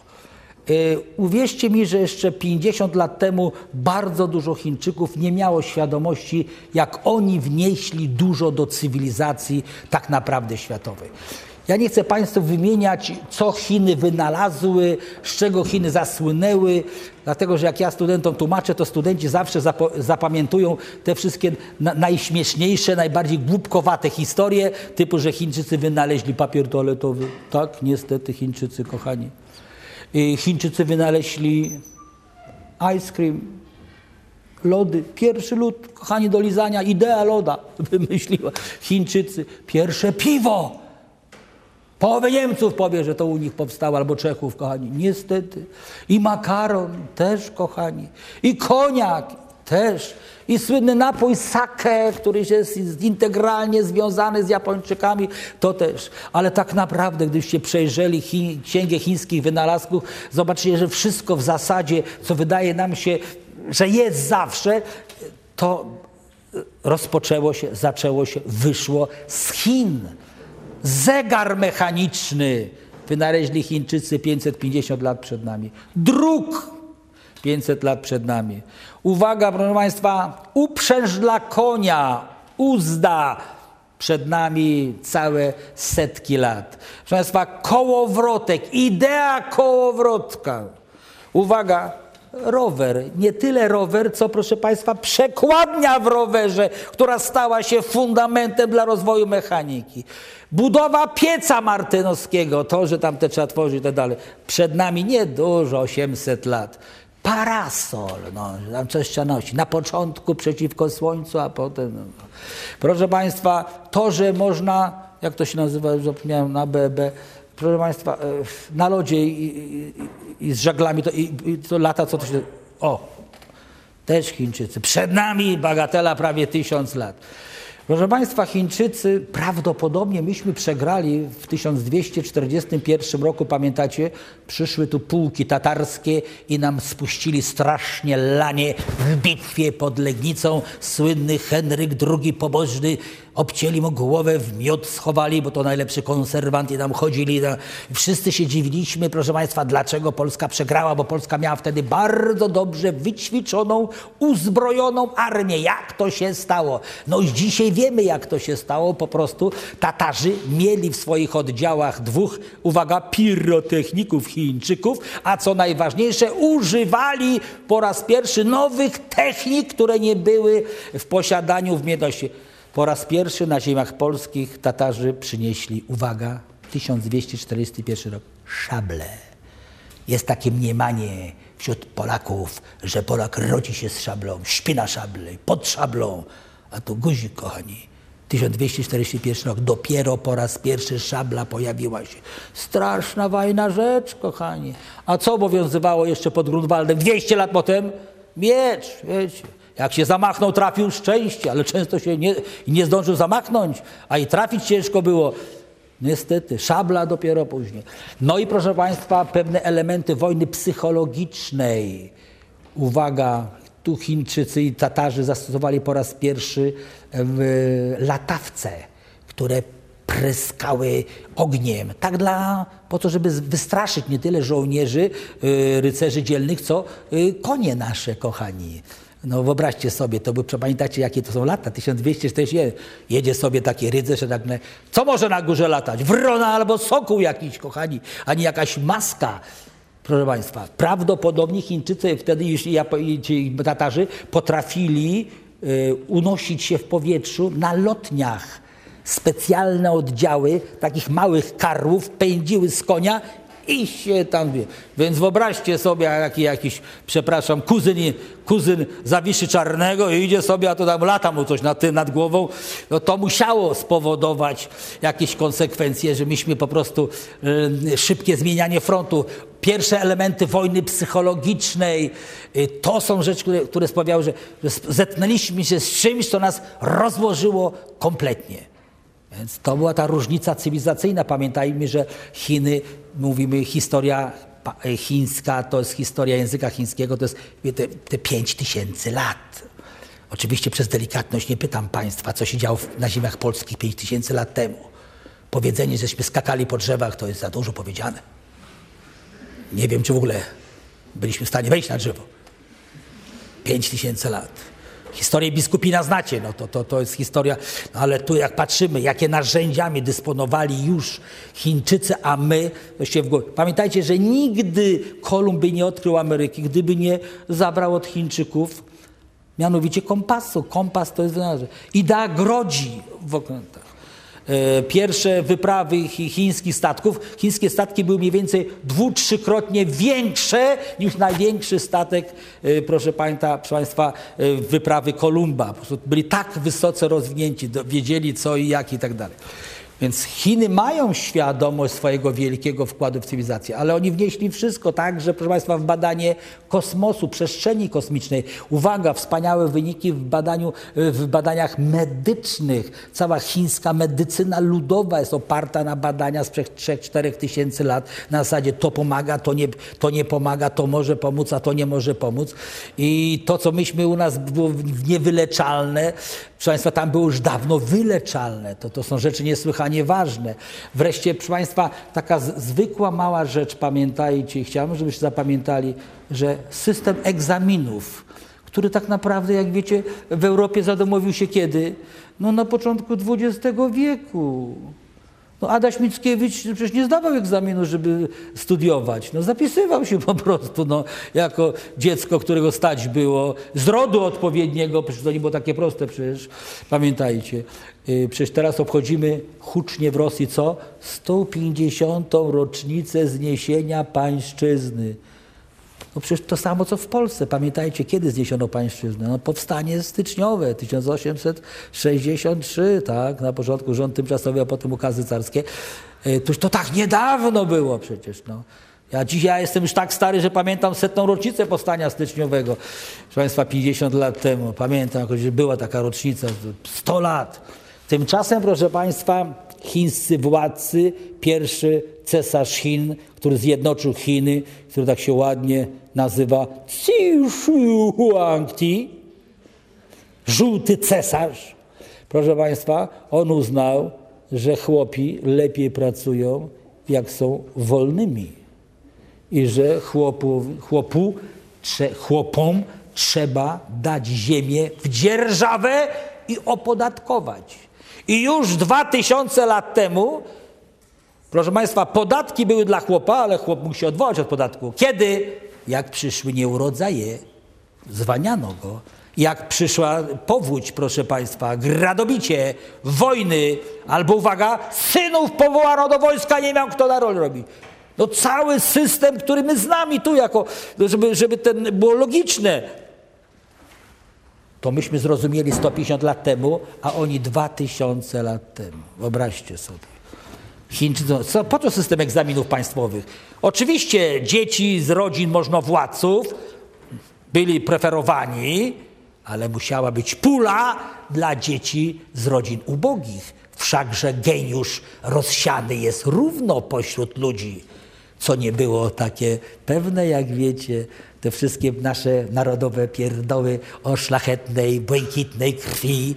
Jak wiecie, że to geniusz rodzi się w szlacheckiej głowie, a w chłopskiej nie. No i mieliśmy potem całą literaturę o biednym Janku, muzykancie, który gdzieś tam pod wierzbą, kochani, skonał. O Antku, pamiętajcie, który dla swojej młynarzowej tam kuł ten krzyż i nie mógł się zbliżyć nawet, bo był zwykłym chłopem, a to była młynarzowa Żona młynarza, kochani. Taka była granica, a przecież to wszystko było 200 lat temu dopiero. Więc w Azji było to znacznie wcześniej. Mówimy o Chinach. Jeżeli jest, i wreszcie następna rzecz. Pamiętajcie, że cywilizacja chińska wniosła w swoim dorobku także trzy wielkie, starożytne filozofie chińskie konfucjanizm, taoizm, legizm i moizm, nie mylić z maoizmem, moizm. Więc chińska cywilizacja kolebką czterech wielkich filozofii. Mało tego, Chińczycy są przekonani, że ich dorobek filozoficzny, że w pismach ich mistrzów, uczniów wielkich, mędrców jest pewien system wartości, pewne koncepcje myśli aktualne do czy po dziś. Dla nas, proszę Państwa, nauki Platona, świętego Augustyna są refleksją, nauką, ale przecież nikt nie, nie wprowadza jej dzisiaj w życie w rozwoju, kształtując model państwa, nawiązując do typów przywództwa politycznego. Tymczasem konfucjanizm przeżywa, jak i taoizm, wielki renesans w Chinach. Im bardziej słaba jest ideologia komunistyczna, która nie nadaje się na te lepieszcze ideologiczne dla państwa, to pozostają jeszcze te wielkie szkoły, proszę państwa, filozoficzne. Jakież to piękne. I ta świadomość tego Chińczyka, że wyrastam z tak wielkiego pnia, że mój wkład w rozwój tego, co nazywamy cywilizacją światową, jest tak wielki, ogromny, powoduje, proszę Państwa, to, co nazywamy dumą narodową, pewnym samozadowoleniem, pewnością siebie, co może ewoluować w kierunku też nacjonalizmu i rasizmu, czego się przecież także obawiamy. Ale pamiętajmy, że jest coś takiego jak azjatycki system wartości. Jeżeli mówimy, że Chińczycy są pracowici, to jest prawda, ale ta pracowitość jest konsekwencją uwaga, historii, tradycji i wpływów kręgów kulturowo-cywilizacyjnego. Jesteśmy pracowici. Czy Chińczycy są oszczędni? Jak wiecie, najbardziej oszczędni w świecie są Azjaci, w tym także Chińczycy. Japończycy, Chińczycy, Koreańczycy. To są narody bardzo oszczędne. Gdybyście zobaczyli przy okazji tragedii japońskiej, ile oszczędności mają obywatele japońscy, to są przecież idą w biliony dolarów. Tak oszczędny jest Azjata. Czy można powiedzieć o Polakach, że jesteśmy narodem no, wybitnie oszczędnym? No, po pierwsze niewybitnym, po drugie nieoszczędnym. No, ktoś zawsze mówi, a Boże, gdzie, z czego odkładać? To nikt nie myśli w tych kategoriach. To są także były jakieś biedne narody, biedne narody, które przywykły, że trzeba odkładać na gorsze czasy, na zły moment w rozwoju rodziny, miasteczka, wioski, a może i państwa. Nawyk. Wreszcie solidarność etniczna, bardzo ważny element, kochani. Solidarność etniczna. Nie wszystkie to narody mają. Polacy często się Polaków wstydzą przecież za granicą. I wcale to nie dziwota, kochani, sam się nie dziwię. Przecież nie tak dawno też ulicą wiedeńską spaceruję sobie wieczorową porą głównym traktem Maria Hilberstrasse, proszę Państwa, i co nagle słyszę z daleko, nasi idą, polecą, na K, na H i tak dalej. Minęli mnie. Przeszedłem z kolegą na język niemiecki, zwróciłem uwagę, poznałem ich, tak, to byli nasi. Mieli w tylnych kieszeniach dwa duże grzebienie. Wiedziałem, że to nasi. Koniec, kropka. No, trudno się identyfikować z takim egzemplarzem, jak wiecie, trudno. Yy, I to się często zdarza, że Polacy za granicą, czasami razem, czasami oddzielnie, bo różnice i tak dalej, to w wypadku Azjatów to przebiega zupełnie inaczej. Solidarność etnicza, solidarność kulturowa jest bardzo ważną rzeczą. Pamiętajcie, że Chińczycy yy, wypracowali to, co nazywamy syndromem Chinatown, czyli chińskiej dzielnicy. Gdybyście zobaczyli, jak oni zasiedlają Rosję, a można to poczytać w takim miesięczniku, który wydaje Instytut Dalekiego Wschodu we Władywostoku, w języku rosyjskim Problemy Dalniego Wostoka, czyli problemy Dalekiego Wschodu, gdzie pokazują, jak na początek Chińczyk kupuje małe mieszkanko w bloku, na parterze, potem drugi kupuje na pierwszym piętrze, Yy, chcą kupić na trzecim piętrze, ale na trzecim piętrze mieszka kolega Iwanow i nie chce mu sprzedać mieszkania. Co robi Polak? Awanturuje się, strzela, może podpali coś, znacie to, tak? No, wodę spuszcza, jak to w naszych z elementarza, tak? Co robi? No wiemy, co, co, co robi Chińczyk. Jedna metoda. Gotuje. Od rana do wieczora gotuje. I to opary, kochani. I to wszystko, a gotuje się wszystko, jak wiecie.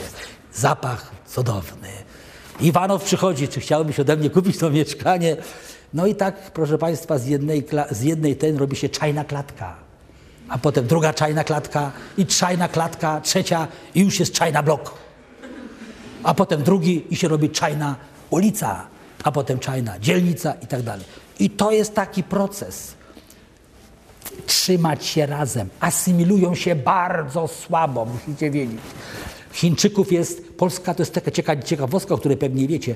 E, Polska jest najmniej schińszczonym krajem Unii Europejskiej. Co to znaczy? Mamy najmniej Chińczyków. To, co wam się wydaje, że są Chińczykami, to nie są Chińczycy, tylko są co?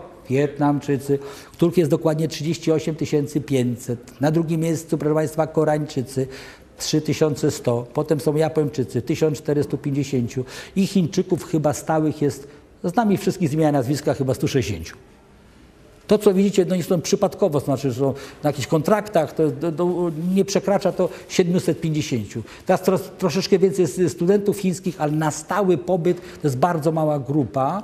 I zwróćcie uwagę, że czy Wietnamczycy szybko, e, Wietnamczycy żenią się, wychodzą za mąż za Polki, Polaków?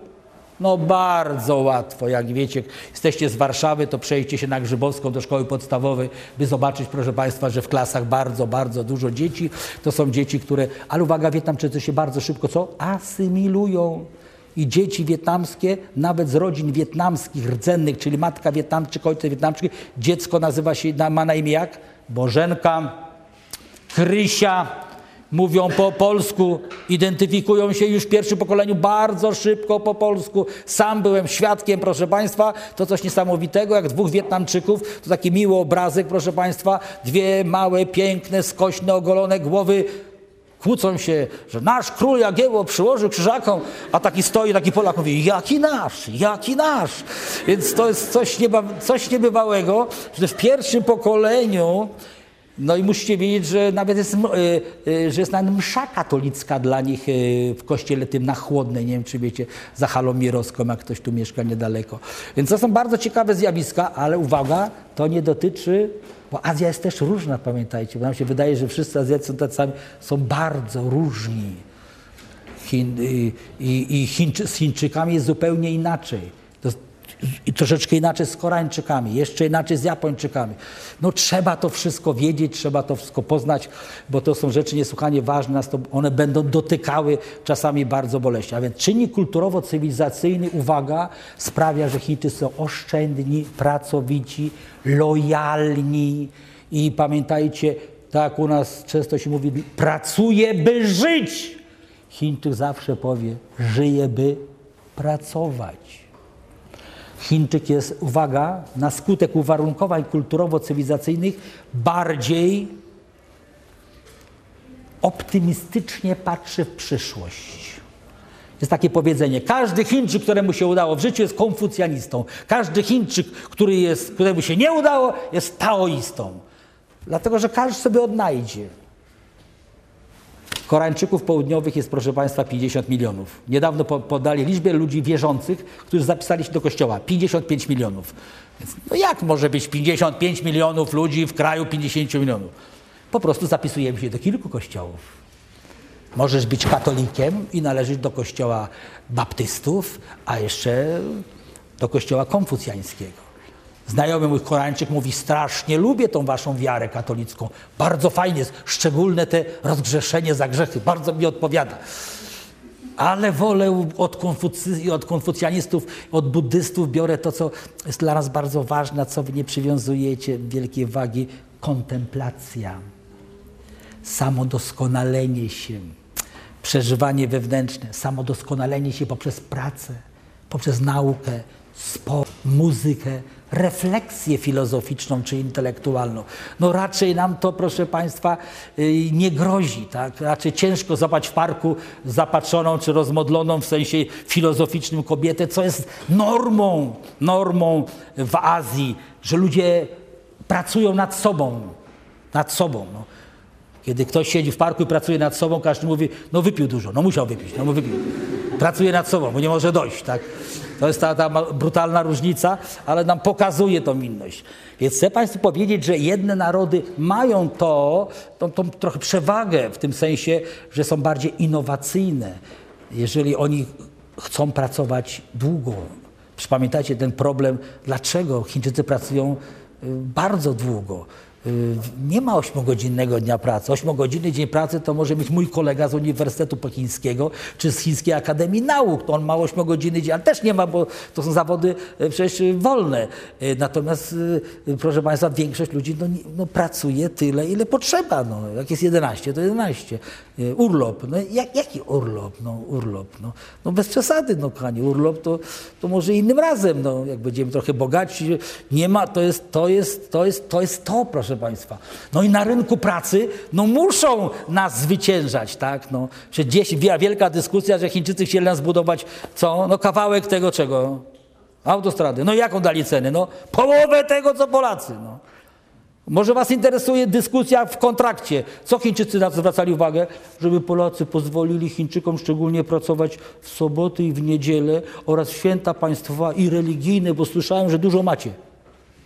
Oni tu nie przyjechali, by odpoczywać, świętować, tylko, ale to się zdarza. Ja sam pamiętam, przyjmowałem delegację koreańską, to był wielki mój pech, proszę Państwa, bo to był chyba koniec kwietnia i oni chcieli na drugi dzień załatwiać sprawę. Ja powiedziałem, nie, nie, nie, odpocznijcie, bo mamy pierwszy, tak, maja. A oni mówią, ale to jest komunistyczne, ale myśmy zachowali. No dobrze. To oni mówią, to będziemy drugiego załatwiali. Ja mówię, drugiego też nie. Dlaczego nie? Bo jest przerwa między trzeciego. Jezus Maria. I trzeci też nie, a czwarty niedziela. Myślałem, że wyjadą, kochani, bo to nie jest, to jest rzecz nieprawdopodobna, ale uwierzcie mi, że, że to są rzeczy bardzo ważne. Ja specjalnie troszeczkę y, trywializuję niektóre sprawy, ale próbowałem uzmysłowić, że oni są, nie są gorsi, ci lepsi nie, nie, to nie w tych kategoriach. Oni są inni. Inni na skutek uwarunkowań kulturowo, kulturowo-cywilizacyjnych, a więc i obyczajowo, i zwyczajowo do różnych rzeczy inaczej podchodzimy. No nie mamy na to czasu, bo bym Państwu dużo opowiedział na ten temat, jak są Azjaci inni od nas, jakie mają inne podejście do tego, co my nazywamy nagością, proszę Państwa, wstydu, yy, yy, co to znaczy honor, utrata twarzy, jak te rzeczy się inaczej interpretuje, to rzeczy, które się nie nakładają, jak wiecie, tak? To są niesłychanie ważna rzecz, przecież wiecie, symbolem żałoby jest u nas czerń, bo co znaczy czerń? Koniec! Kropka! Było życia, nie ma! Czarna otchłań! Dlaczegoż? Przecież w większości jesteśmy chrześcijanami, no przecież to jest dopiero życie doczesne. A tam przecież baranki, przecież mamy sobie skakać. Szczególnie ten, kto uczy. A to nie, nie widzę radości. A w konfucjanizmie wielka radość, w taoizmie wielka radość, kochani. W buddyzmie wielka radość, reinkarnacja, wiara. Odrodzimy się. Może jako żabka, może jakoś roślinka. Przekonanie, że to życie jest, jest jakby ciągiem prawdziwy i dlatego kolor biały, radość, nadzieja, tabula rasa, coś do zapisania, fragment, który nas czeka inna rzecz. Czym wam się kojarzy swastyka tu, w sercu Europy? No wiadomo, no. starogermański znak ognia. Prawdopodobnie. Nie wiemy, czy Hitler wiedział, że to tak naprawdę jeden z najstarszych znaków, używany przez Indian 6 tysięcy lat temu i zawsze w konotacji pozytywnej. W Azji jest to buddyjski znak słońca, jak wiecie. Jak będziecie w Tajlandii czy w Chinach, idźcie sobie sami na cmentarze. Masę zdjęć porobiłem, bo tu taki niesamowity widok. Jesteś tysiąc cmentarzy, tysiąc nagrobków i wszystkie w swastyce, kochanie. I taką dużo. Jakaż to była moja wielka radość, kiedy dostałem zaproszenie od młodej pary uczonych z Szanghaju i taki wielki słoń zamiast w trąbę ma i z tej trąby tryska nie wodą, tylko milionami malutkich, kolorowych swastyczek.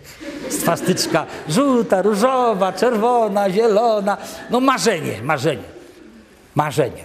I to jest, to jest pokazanie, że, że zawłaszczenie, ale jednak, ale przecież to nie o to, tak żebyście zapamiętali. Nie mamy czasu na ten temat mówić, ale uwaga, Chińczycy zawsze mówią To jest to, wyróżnia ich pozytywnie od nas to myślenie, że Państwa, nie ma rzeczy jednoznacznie złych i nie ma rzeczy jednoznacznie, jednoznacznie dobrych. Że w każdej sytuacji jest źdźbło, nawet jak ta sytuacja wydaje się beznadziejna, to jednak w tym coś jest dobrego. Tak w tym przysłowiu, nie w opowiadaniu chińskim. Jest sobie chłop chiński i ma konia, a biedne są Chiny. Akcja dzieje się 2000 lat temu. Ma konia, jest bogatszy, ma kto orać i tak dalej. No ale któregoś dnia i wszyscy przychodzą, ale masz ładnego konia. I ten Chińczyk Wang się cieszy, ma tego konia. Ale wieczorem idzie do stajni, niech to będzie stajnia. Co się dzieje z koniem? Koń uciekł, nie ma konia. I wszyscy, jest jakie to nieszczęście, miałeś takiego ładnego konia, konia nie ma. A na to właściciel konia Wang mówi, to jest nieszczęście. A może i szczęście. A wszyscy, no dlaczego szczęście? No to zwariowo, poszli. Za dwa dni ten koń wraca. Nie jest gapa, nie wraca sam. Wraca z kobyłą. Przyprowadził panienkę. Wszyscy przychodzą, Jezus Maria, jakie ty masz szczęście! Nie dość, że koń się odnalazł, to jeszcze drugi koń się odnalazł. Kobyło, to będą mieli żebręta. Jezus Maria. A na to Chińczyk, właściciel konia odpowiada, to jest szczęście i wielkie nieszczęście. No bo może się znaleźć właściciel tego konia. Może mieć pretensje, że może ukradł. W każdej rzeczy. No ale proszę Państwa, to nic. Wreszcie to jest y, kolejna. Syn, proszę Państwa, w tej radości tego Wanga wskoczył na tego konia, popędził, spadł z tego konia. Spadł z tego konia, połamał się strasznie. On miał pięć córek i jednego syna. Jak wiecie, jedynego syna pierworodnego, najważniejszego.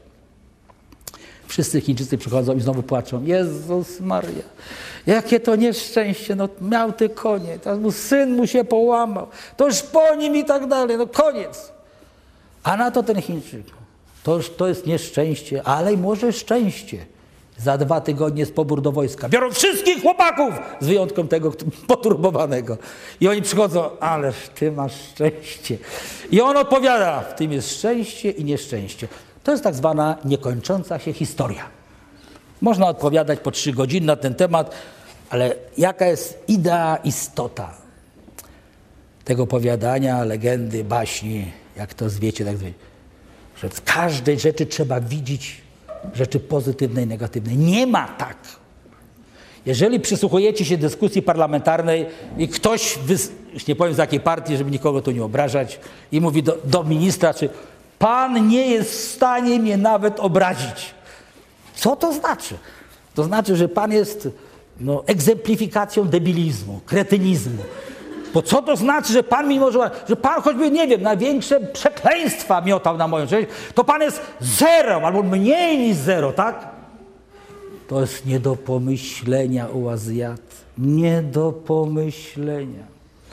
Jeżeli człowiek chce powiedzieć drugiemu człowiekowi coś nieprzyjemnego, to mu powie: Słuchaj, ty masz rację tu, tu, tu, ale nie masz racji tu. Trrr, wymienię mu wszystko. Z czego wynika, żeby dać mu szansę y, naprawy, żeby jednocześnie nie zdeptać go.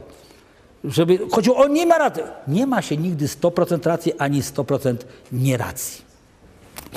Ta filozofia pomaga żyć, bo uczy kompromisu, kochani, uczy kompromisu. Ja zawsze powiadam swoim studentom, że wyglądacie czasami jakąś, jakąś bójkę w, w, parlamencie tajwańskim czy w Korei, tłuką się tam wszystko i tak dalej. Szkoda tylko, że telewizja nie pokazuje, co się dzieje dalej, czyli po. Kiedy ci sami parlamentarzyści rozbierają się do gatek, wyglądają bardzo śmiesznie, kochani, i zaczynają sprzątać solidarnie także ponoszą konsekwencje finansowe wszystkich strat. Czyli zniszczonego krzesła, ławy, zbitej lampy, yy, poturbowanego nosa z posła z rządzącej albo z opozycyjnej partii. Bo to jest Był czas walki, a teraz jest czas pokoju i czas wspólnego pracowania. Jakie to bardzo ważne. Spójrzcie na naszą scenę polityczną. To jest zupełnie inny świat. Pamiętacie tego biednego żołnierza japońskiego, który w 75 roku wyszedł z dżungli Filipin? 75, 30 lat po wojnie.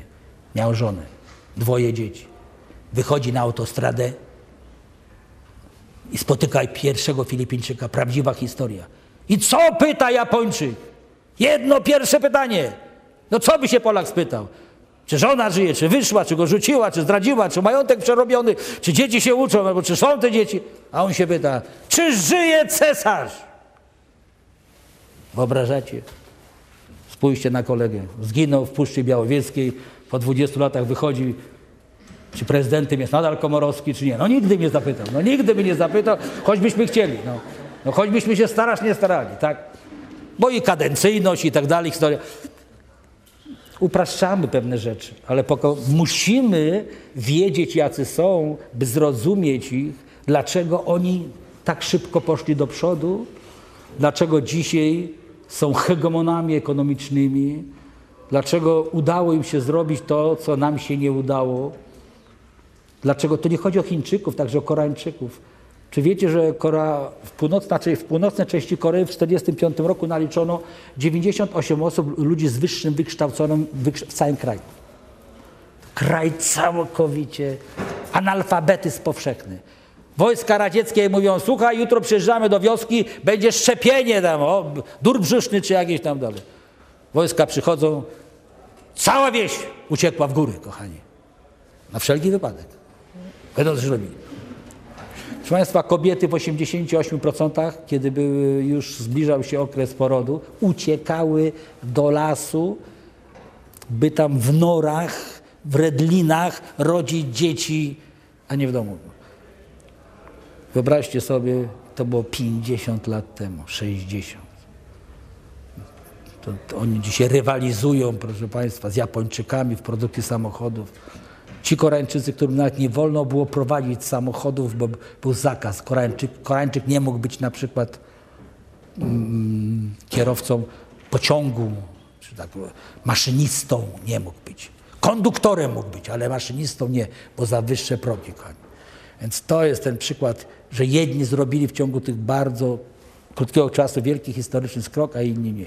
A więc uwaga, uwarunkowania kulturowo-cywilizacyjne bardzo ważne, uwaga, w procesie ekspansji ekonomicznej i co najważniejsze w, w procesie budowy silnego, potężnego państwa. A więc mieliśmy czynnik demograficzny, mieliśmy czynnik ekonomiczny, mamy czynnik kulturowo-cywilizacyjny, ale tych czynników możemy jeszcze wymieniać w nieskończoność.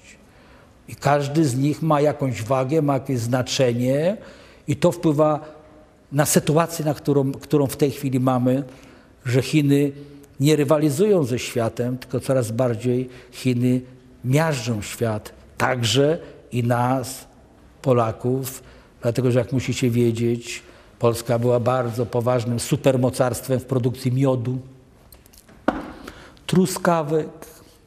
I to wszystko jest, proszę Państwa, w tej chwili w rękach Chin, ponieważ wszystkiego robią więcej, na masową skalę i co najważniejsze, znacznie taniej. Czy truskawka polska jest lepsza od chińskiej? Mniej więcej 100 razy, proszę Państwa. Co z tego, kochanie? Kosztuje znacznie, znacznie mniej. Czy miód chiński jest lepszy od polskiego?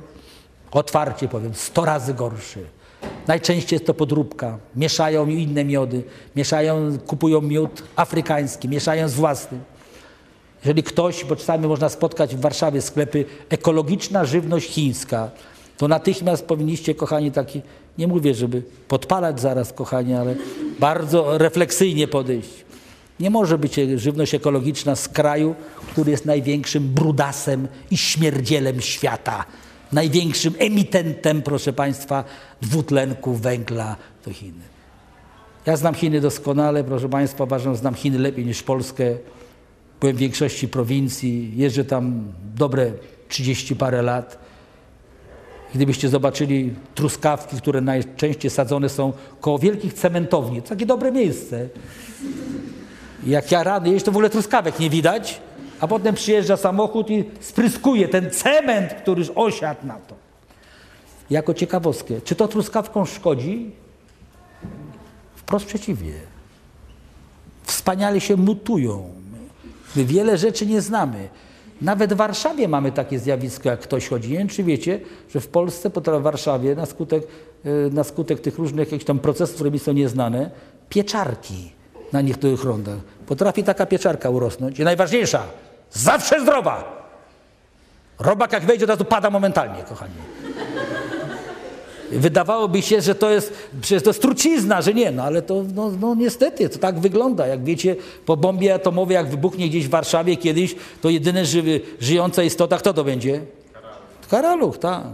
Doskonale się przystosowuje, nie ma problemu, na niego nic nie oddziałuje, więc ileż tych tajemnic życia przed nami jest. Szanowni Państwo, aż mnie proszono, żebym jednak ja z Wami rozmawiał, a nie wykładał, więc ponieważ jest ta pora... Która jest w ogóle godzina?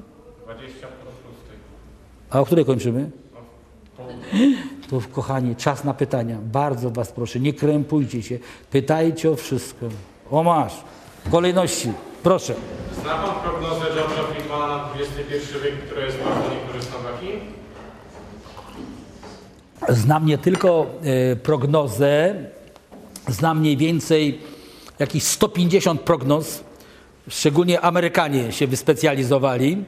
I od roku mniej więcej 1995 ukazało się w Stanach Zjednoczonych 80 albo 90 książek, które wieszczą koniec Chinom. Mało tego, niektóre zakładały, że Chiny coś skończą się w roku 2008.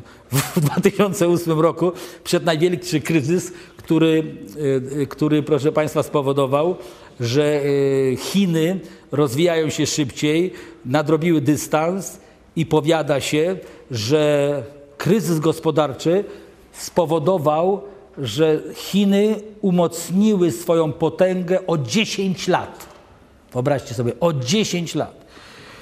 Kochani, ja jak wiecie jestem jedynym w Polsce biografem Mao Tse-tunga. Napisałem biografię z moim przyjacielem, obecnym ambasadorem w Tajlandii, Birmie, Laosie i Kambodży, czyli Jerzym Bajerem. I tam napisaliśmy rzecz bardzo ważną i mam nadzieję, że się nie mylę, a w tych sprawach nie mylę się nigdy. To musi być jasno powiedziane.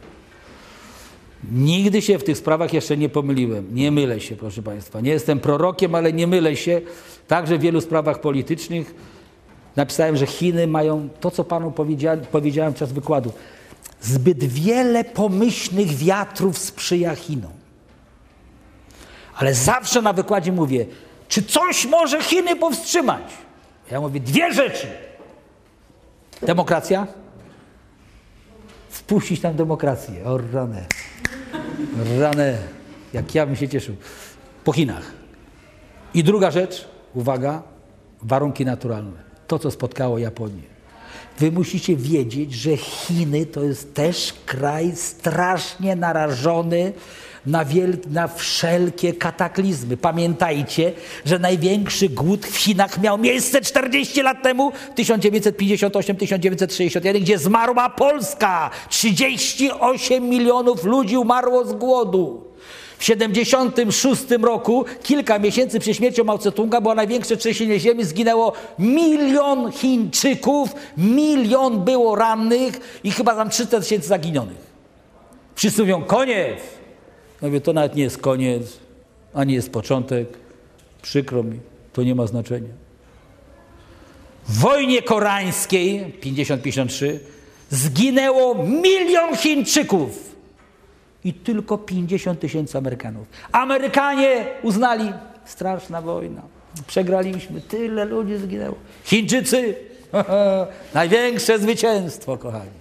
Kiedy generał MacArthur pisze, mówi, no zlikwidowałem 100 tysięcy Chińczyków i 200 tysięcy, no ale ciągle idą. I pisze ten list, znacie, do Trumana, tak? Pozwól mi użyć taktycznych broni jądrowych na poziomie, wiecie, Nagasaki, czyli z tych słabiutkich, tak? Żeby co? Zaatakować przeprawy rzeczne i zgromadzenie wojsk. Bo uwaga, milion zginęło Chińczyków, milion nadal było w Korei Północnej i 2,5 miliona czekało na wyjście. No w wojnie konwencjonalnej nie da się, no tylko trzeba powstrzymać. No. I wiemy dzisiaj, bo są archiwa otwarte, że gdyby go posłuchał, było po wojnie. Bo było zalecenie. Stalin mówi, jeżeli Amerykanie rzucą bombę, natychmiast się wycofujemy poparcie i uznajemy rząd Kim Il-sena na migrację w Mongolii. Koniec, Korea Zjednoczona nie ma problemu. Ale to wiemy dziś. Wtedy nie wiedzieliśmy, kochani. To są te tajemnice dyplomacji. Zawsze Amerykanie przeszacowali y, potęgę. Y, To było i w czasie kryzysu rakietowego w 1962 roku, kiedy uważali, że o Jezus Maria, co będzie, a oni nie mieli żadnych możliwości, ale wywiad CIA nie za bardzo dobrze pracował. Więc nie wierzę w to. Wiem, y, możemy mówić o Chinach z problemami, te dwa czynniki, bo, się, bo nikt nie wie. Pamiętajcie jeszcze o jednej rzeczy, co może powstrzymać? Wojny. Bo Azja to jest kontynent, jak ja ładnie nazywam, brzemienny we wszelkie konflikty. Na pytanie, z kim Chiny mają konflikty graniczne? Bardzo prosta dla studenta odpowiedź. Ze wszystkimi, kochani. Jakie to cudowne marzenie. To słabe, że wszyscy tam tak mają. Nawet demokratyczna Japonia. Spór z Rosją to przecież do cholery wyspa. Jest spór z Rosją o co? O Kuryle. Jest spór z Koreą o wyspę Degdo. Jest spór, proszę Państwa, z Tajwanem? Jest. Jest spór z Chinami? Jest. Więc państwo demokratyczne ma ze wszystkimi spór. Chiny? Ze wszystkimi. Spór przecież z Rosją dotyczy półtora miliona kilometrów kwadratowych. On jest wyciszony, ale przecież skąd o tym się dowiedzieliśmy, że to, że to jest takie żywe, aktualne? Bo Rosjanie, ci mądrale, przeprowadzili manewry wojskowe z Chińczykami, wyobraźcie sobie, w roku 2009. No i Chińczycy rozłożyli swoje mapy sztabowe, a na tych mapach sztabowych półtora miliona kilometrów terytorium rosyjskich zaznaczonych pod tymczasową administracją rosyjską. Czyli, że niby tam są wszystko, ale nie uznają tego. Tylko czekamy na moment. Czekamy na moment, na tą, tak- na tą powolną kolonizację. Czy to się ziści? Tak, dlatego że jeżeli w Rosji nie, nie, nie będzie naprawy demograficznej czy poprawy kondycji, uwaga, Międzynarodowy Fundusz Walutowy i Bank Światowy mówi, że w roku 2049 Rosjanie, żeby się normalnie mogli rozwijać w tempie 4%, muszą sprowadzić natychmiast 40 milionów robotników cudzoziemskich. Pytam się skąd? A jest tylko jedna miejsce. To jest świat islamu, co jest dżumą, albo Chińczycy, co jest cholerą. I jest wybór pomiędzy dwoma tyfusami, kochani.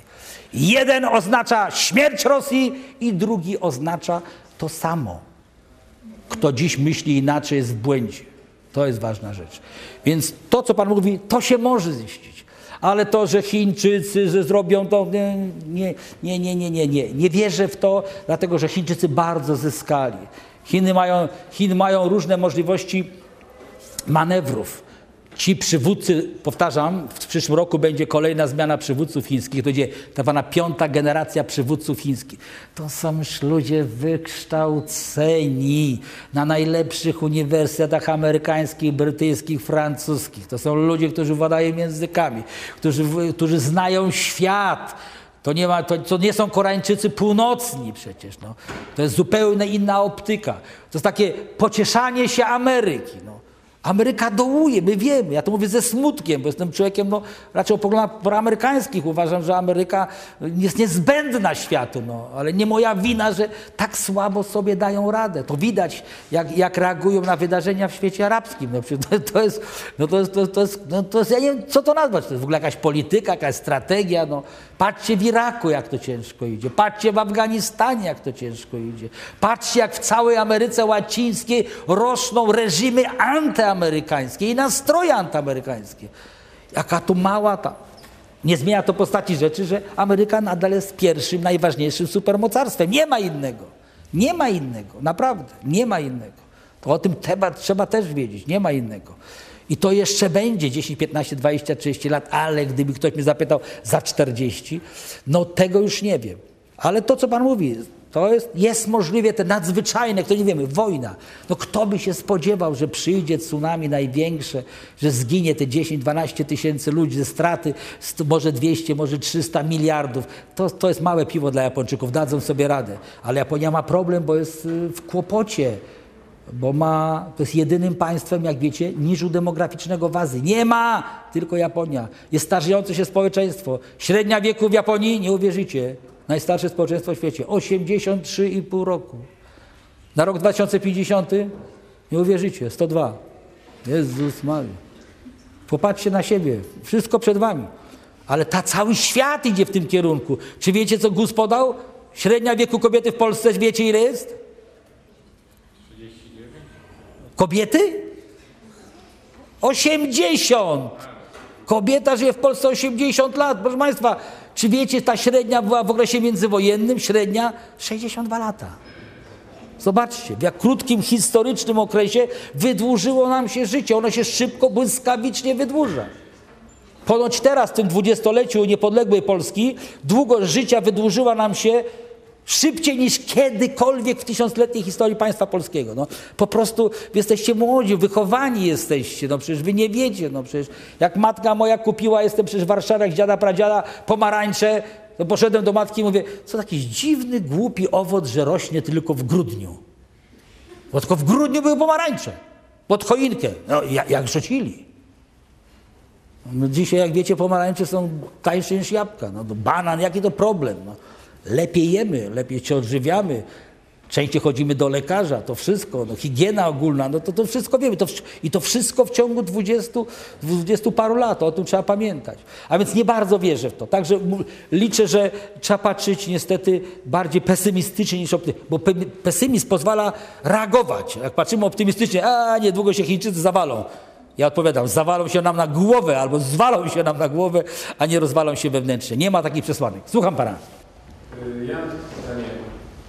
Czy jest nacjonalizm chiński i jak jest silny? Jest rzeczą oczywistą, że nacjonalizm chiński jest bardzo silny, dlatego że wyrósł na dobrej, na dobrym, na dobrej glebie tej przewagi kulturowo-cywilizacyjnej. Oni mają tą świadomość tylko że on nie objawia się tak, jak my byśmy, my do tego przywykliśmy. Chińska maksyma mówi, kto stoi na palcach, długo na nich nie postoi. Co to znaczy? Nie wychylaj się. Nie wychylaj się. Nawet jak jesteś silny, udawaj co?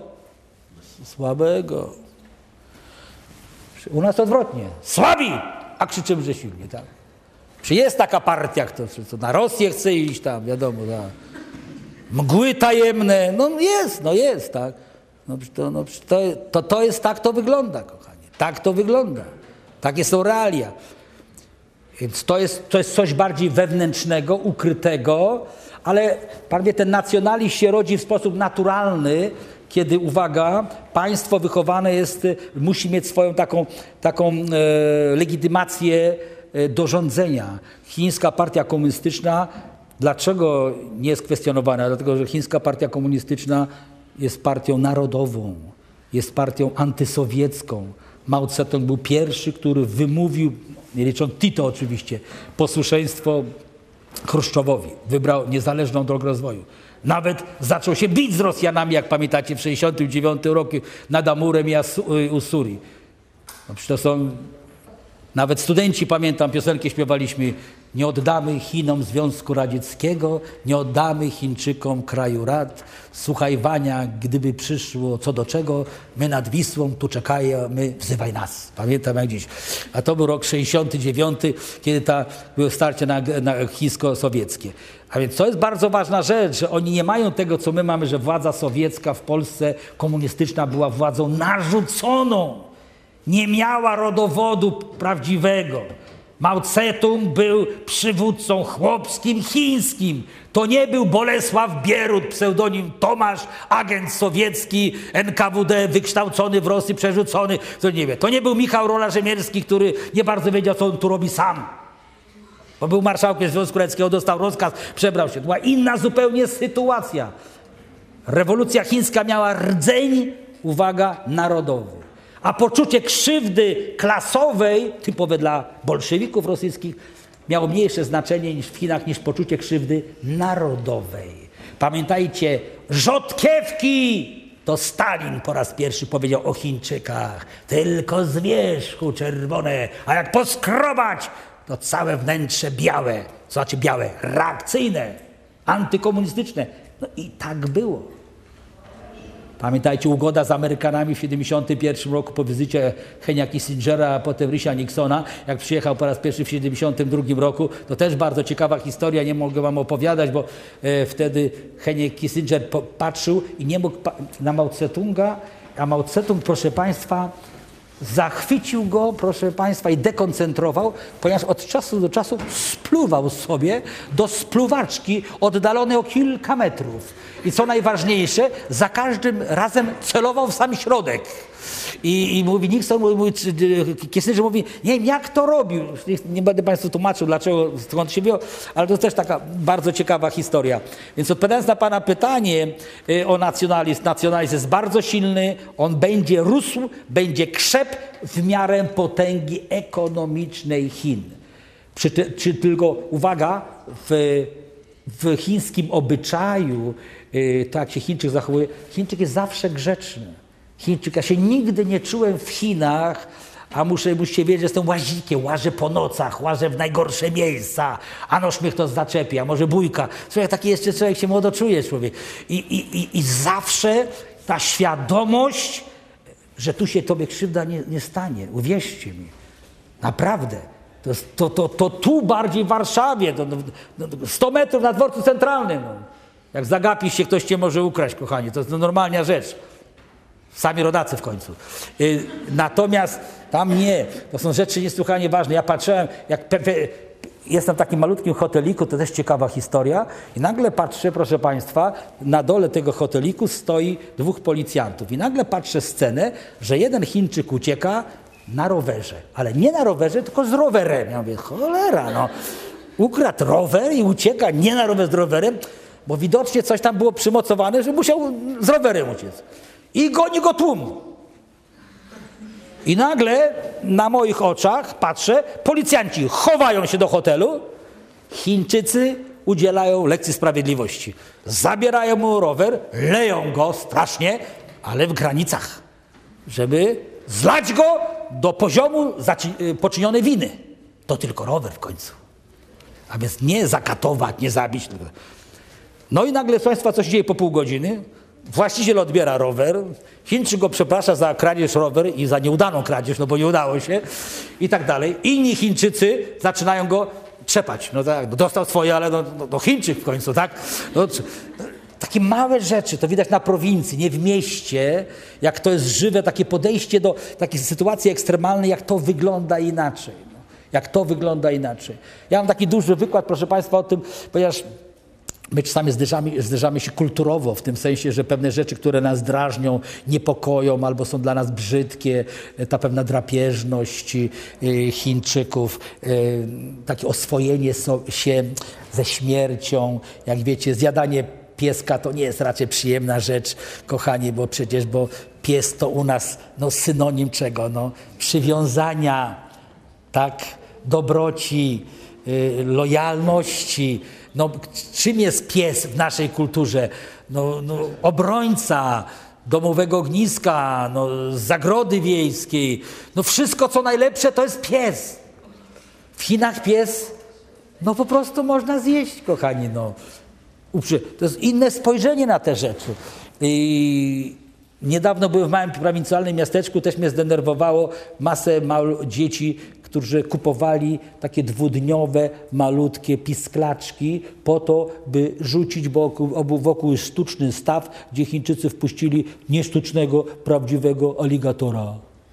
Taki wielki. No i żeby kupić te malutkie kurczaczki i tam rzucić temu aligatorowi. A on dziabas, proszę Państwa. Potem układanie się, żeby od razu mu sześć rzucić, żeby, on tylko nie, żeby się bidak nie męczył z jednym, tylko z trzema. I to budzi nas. Boże, to jest takie straszne, takie niehumanitarne.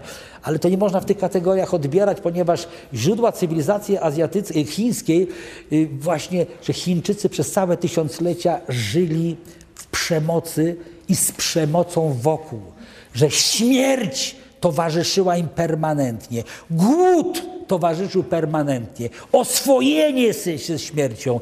Uwaga, stosunek do życia człowieka jest inny. Stąd, jak mówiłem, milion Chińczyków w Korei, tak? Nie widziałem płaczących matek, że to, to nie, ma, jakby nie ma problemu.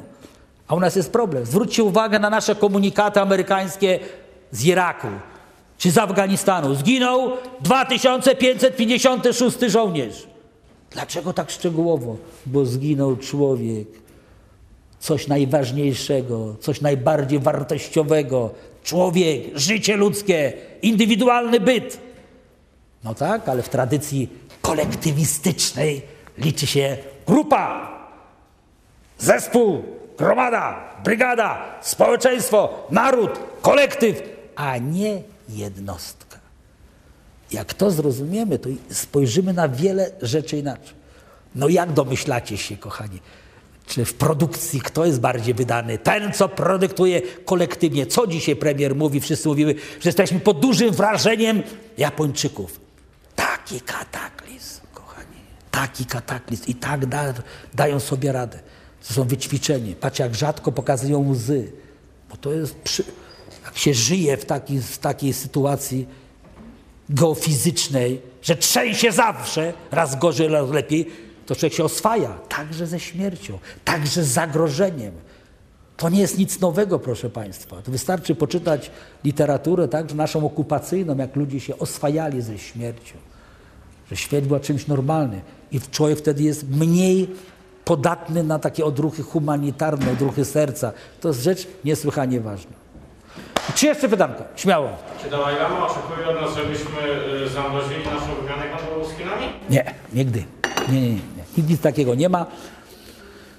Dalej Lama to jest długa historia. Szanowni Państwo, w tej chwili już yy, w Instytucie Studiów Politycznych Polskiej Akademii Nauk razem z panem Bajerem złożyliśmy pierwszą, pierwsze duże dzieło, mianowicie książkę 560 stron Tybet chiński czy niepodległy, w którym udowadniamy, że Tybet nie ma nic wspólnego z Chinami. Tybet to jest inna kultura, inna tradycja, ale tak to w życiu państw, narodów bywa, że niektóre narody miały tego farta historycznego, że przetrwały, odrodziły się, a inne nie. I po dziś obserwujemy to samo. Pamiętajcie, Czeczenia to zawsze był niepodległy kraj, niepodległe państwo, którzy mieli mniej szczęścia, bo są mniej liczni. Czeczenów jest tylko one, jeden milion, kochani wobec przewagi rosyjskiej. Oni byli w takiej sytuacji, są dziś, jak myśmy byli w powstaniu styczniowym w 1863. Pamiętajcie, nas nikt nie poparł, nikt, żaden rząd, żadne państwo. To był bunt przeciwko legalnej władzy. Nawet było setki tysięcy Polaków, którzy też uznali, że to przedwczesne, niepotrzebne, to nikomu nic nie daje. Więc fa fajnie tworzyć takie analogie historyczne, bo to pokazują, że, że Tybet, poza tym z Tybetem jest ta historia, że nie wiem, czy pan wie, że, że historyczne granice Tybetu to jest, jakby to panu powiedzieć, jedna czwarta terytorium Chin. Kiedy by się Tybet oderwał, nie ma Chin. Kiedy, kiedy by się oderwał Xinjiang, czyli muzułmanie chińscy, którzy walczą z bronią w ręku, to, a jest jeszcze Mongolia wewnętrzna, a jest, są jeszcze Koreańczycy, a są jeszcze inne grupy etniczne o tendencjach separatystycznych. Stąd też taki nacisk, stąd trzeba budowa tej pierwszej kolei. Amerykanie powiedzieli, że to nie można zbudować. Francuzi mówią, nie, nie zbudujemy, no. Niemcy nie zbudujemy. Pekin Lasa, tak? Bo to przecież wiecie, 5 tysięcy nad poziomem. To jest, znałem Chińczykami, którzy mówili, słuchaj, no tak w samolocie się wszystko pozamykane musi być, bo to jest te, taka sytuacja. Zbudowali, no, ale to jest przejaw kolonializmu chińskiego. W tej chwili już w Tybecie jest więcej Chińczyków niż Tybetańczyków. No. Morduje się, morduje się religię, ale historia naszego narodu. Przecież nas też mordowano 123 lata w niewoli. Naprawdę, słuchajcie, 123 lat. Wydawało się, że to już jest koniec. No. Powstanie jedno, bęc, jeszcze gorzej. Powstanie drugie, bęc, jeszcze gorzej. Po każdym powstaniu było gorzej. No. Powstanie listopadowe to było jeszcze ok, mieliśmy armię, pamiętacie to wszystko, no. ale potem już było gorzej. Powstanie styczniowe tragedia, pamiętacie, bo rusyfikacja była przeogromna. No. Wydawało się, że nic, no kto obali? Wszystkie trzy państwa naraz, wszystkie cesarstwa padną, ale historia nas uczy, że to jest możliwe, że zawsze może przyjść coś takiego, na co, czego się nie spodziewaliśmy, które zmieni bieg wydarzeń historycznych, to dotyczy właśnie Azji. Tam wystarczy Proszę Państwa, teraz wiecie dlaczego mamy takie ceny żywności drogie? Bo to u nas prasa to jest, to jest tragedia. Gazet nasze nic na tym nie piszą. W trzech najbardziej żyznych prowincjach chińskich mamy największą suszę od 60 lat. I gdyby Chiny były biedne, Chinom groziłby głód. Chiny by nie miały pieniędzy. Ale Chiny mają pieniądze, mogą sobie kupić żywność gdzie chcą i Chiny kupują tą żywność, kochani. Ale okazuje się, jak się kupuje, czy jest popyt, no to momentalnie ceny w górę. No. Teraz pamiętajcie, że jak mamy suszę w Chinach, jednocześnie mamy co? W Australii co mieliśmy przecież? Największe, no przecież to jest wielkie państwo, wielki producent rolny. A obok co mamy? Nową Zelandię. Przecież co się działo? Czy, a co, to jest pierwszy producent masła i produktu rolnego na świecie. I nagle w tych trzech państwach okazało się to wszystko tak podbiło, że nieprawdopodobnie. Dlaczego u nas cukier zdrożał w tej chwili? No Jezus Moria, Polska potęga cukrownicza. No ale w ramach Unii Europejskiej Słusznie kazano nam zlikwidować olbrzymią część naszej produkcji, ponieważ cukier można swobodnie kupić na rynku. No niestety. Gdzie kupowaliśmy? W Brazylii. A teraz Brazylia tą trzcinę cukrową w większości przeznacza na co? Na te biomasy jakieś i tak dalej. Ograniczyła na cukier, no i poszło w górę. Pokazuje wam to, jak świat jest jedną tą globalną wioską. Tak? To, to na naszych oczach widać. Dlaczego ja Polacy dadzą sobie radę? Dlatego, że większość produkcji jest gdzie? Poza Japonią, tak? Toyota ma problemy, ale 85% produkcji Toyoty zdaje się jest poza granicami. No. I czy to skłoni, uwaga, rząd japoński do tego, żeby z powrotem? Uważam odwrotnie. Że oni mówią Bangladesz, Indie, Europa, to wszystko. I dzisiaj mamy oświadczenia wszystkich przedsiębiorców, że inwestycje w Polsce nie zmaleją, a wprost przeciwnie wzrosną. Więc to jest, to jest bardzo ciekawe. To, o tym trzeba wiedzieć i mówić, dlatego że to jest niesłychanie przydatne. Uczcie się, kochani, studiujcie Azję. Ja Wam serdecznie współczuję, ponieważ nasze spojrzenie y, jest bardzo europocentryczne. Polska jest krajem intelektualnie bardzo ubogim. Jak oglądacie wiadomości, zwróćcie uwagę, tam nie ma wiadomości ze świata. Zwróćcie uwagę, jakie macie w polskiej telewizji, to mi ktoś powiedział, dyplomata brazylijski z Brazylii. Jak co jest? Ugi-bugi. A to jest rodząca się potęga, słuchajcie. To jest 200-milionowy naród, który być może rzuci wyzwanie Ameryce. To jest, to jest kraj zaawansowanych technologii. W ogóle nikt o tym nie mówi. Przecież my kupujemy, Państwo wiedzą przecież. Oni są wielkim producentem uzbrojenia. Okrętów, proszę Państwa. Mało tego. Polska co kupuje od nich? Samoloty przecież. No. Samoloty, przecież co brazylijskie. Wyobraźcie sobie, ale u nas nie ma wiadomości. Jakie macie wiadomości o Chinach? A może o Indiach coś? Albo o Indonezji? Największe muzułmańskie państwo świata w Azji. 270 milionów. Cisza zupełna. I dlatego musicie, kochani, studiować, uczyć się tego. To się wam na pewno przyda. Kochani, było mi bardzo miło. Mam nadzieję, że spotkamy się w październiku, a może później. Dziękuję serdecznie. Do widzenia.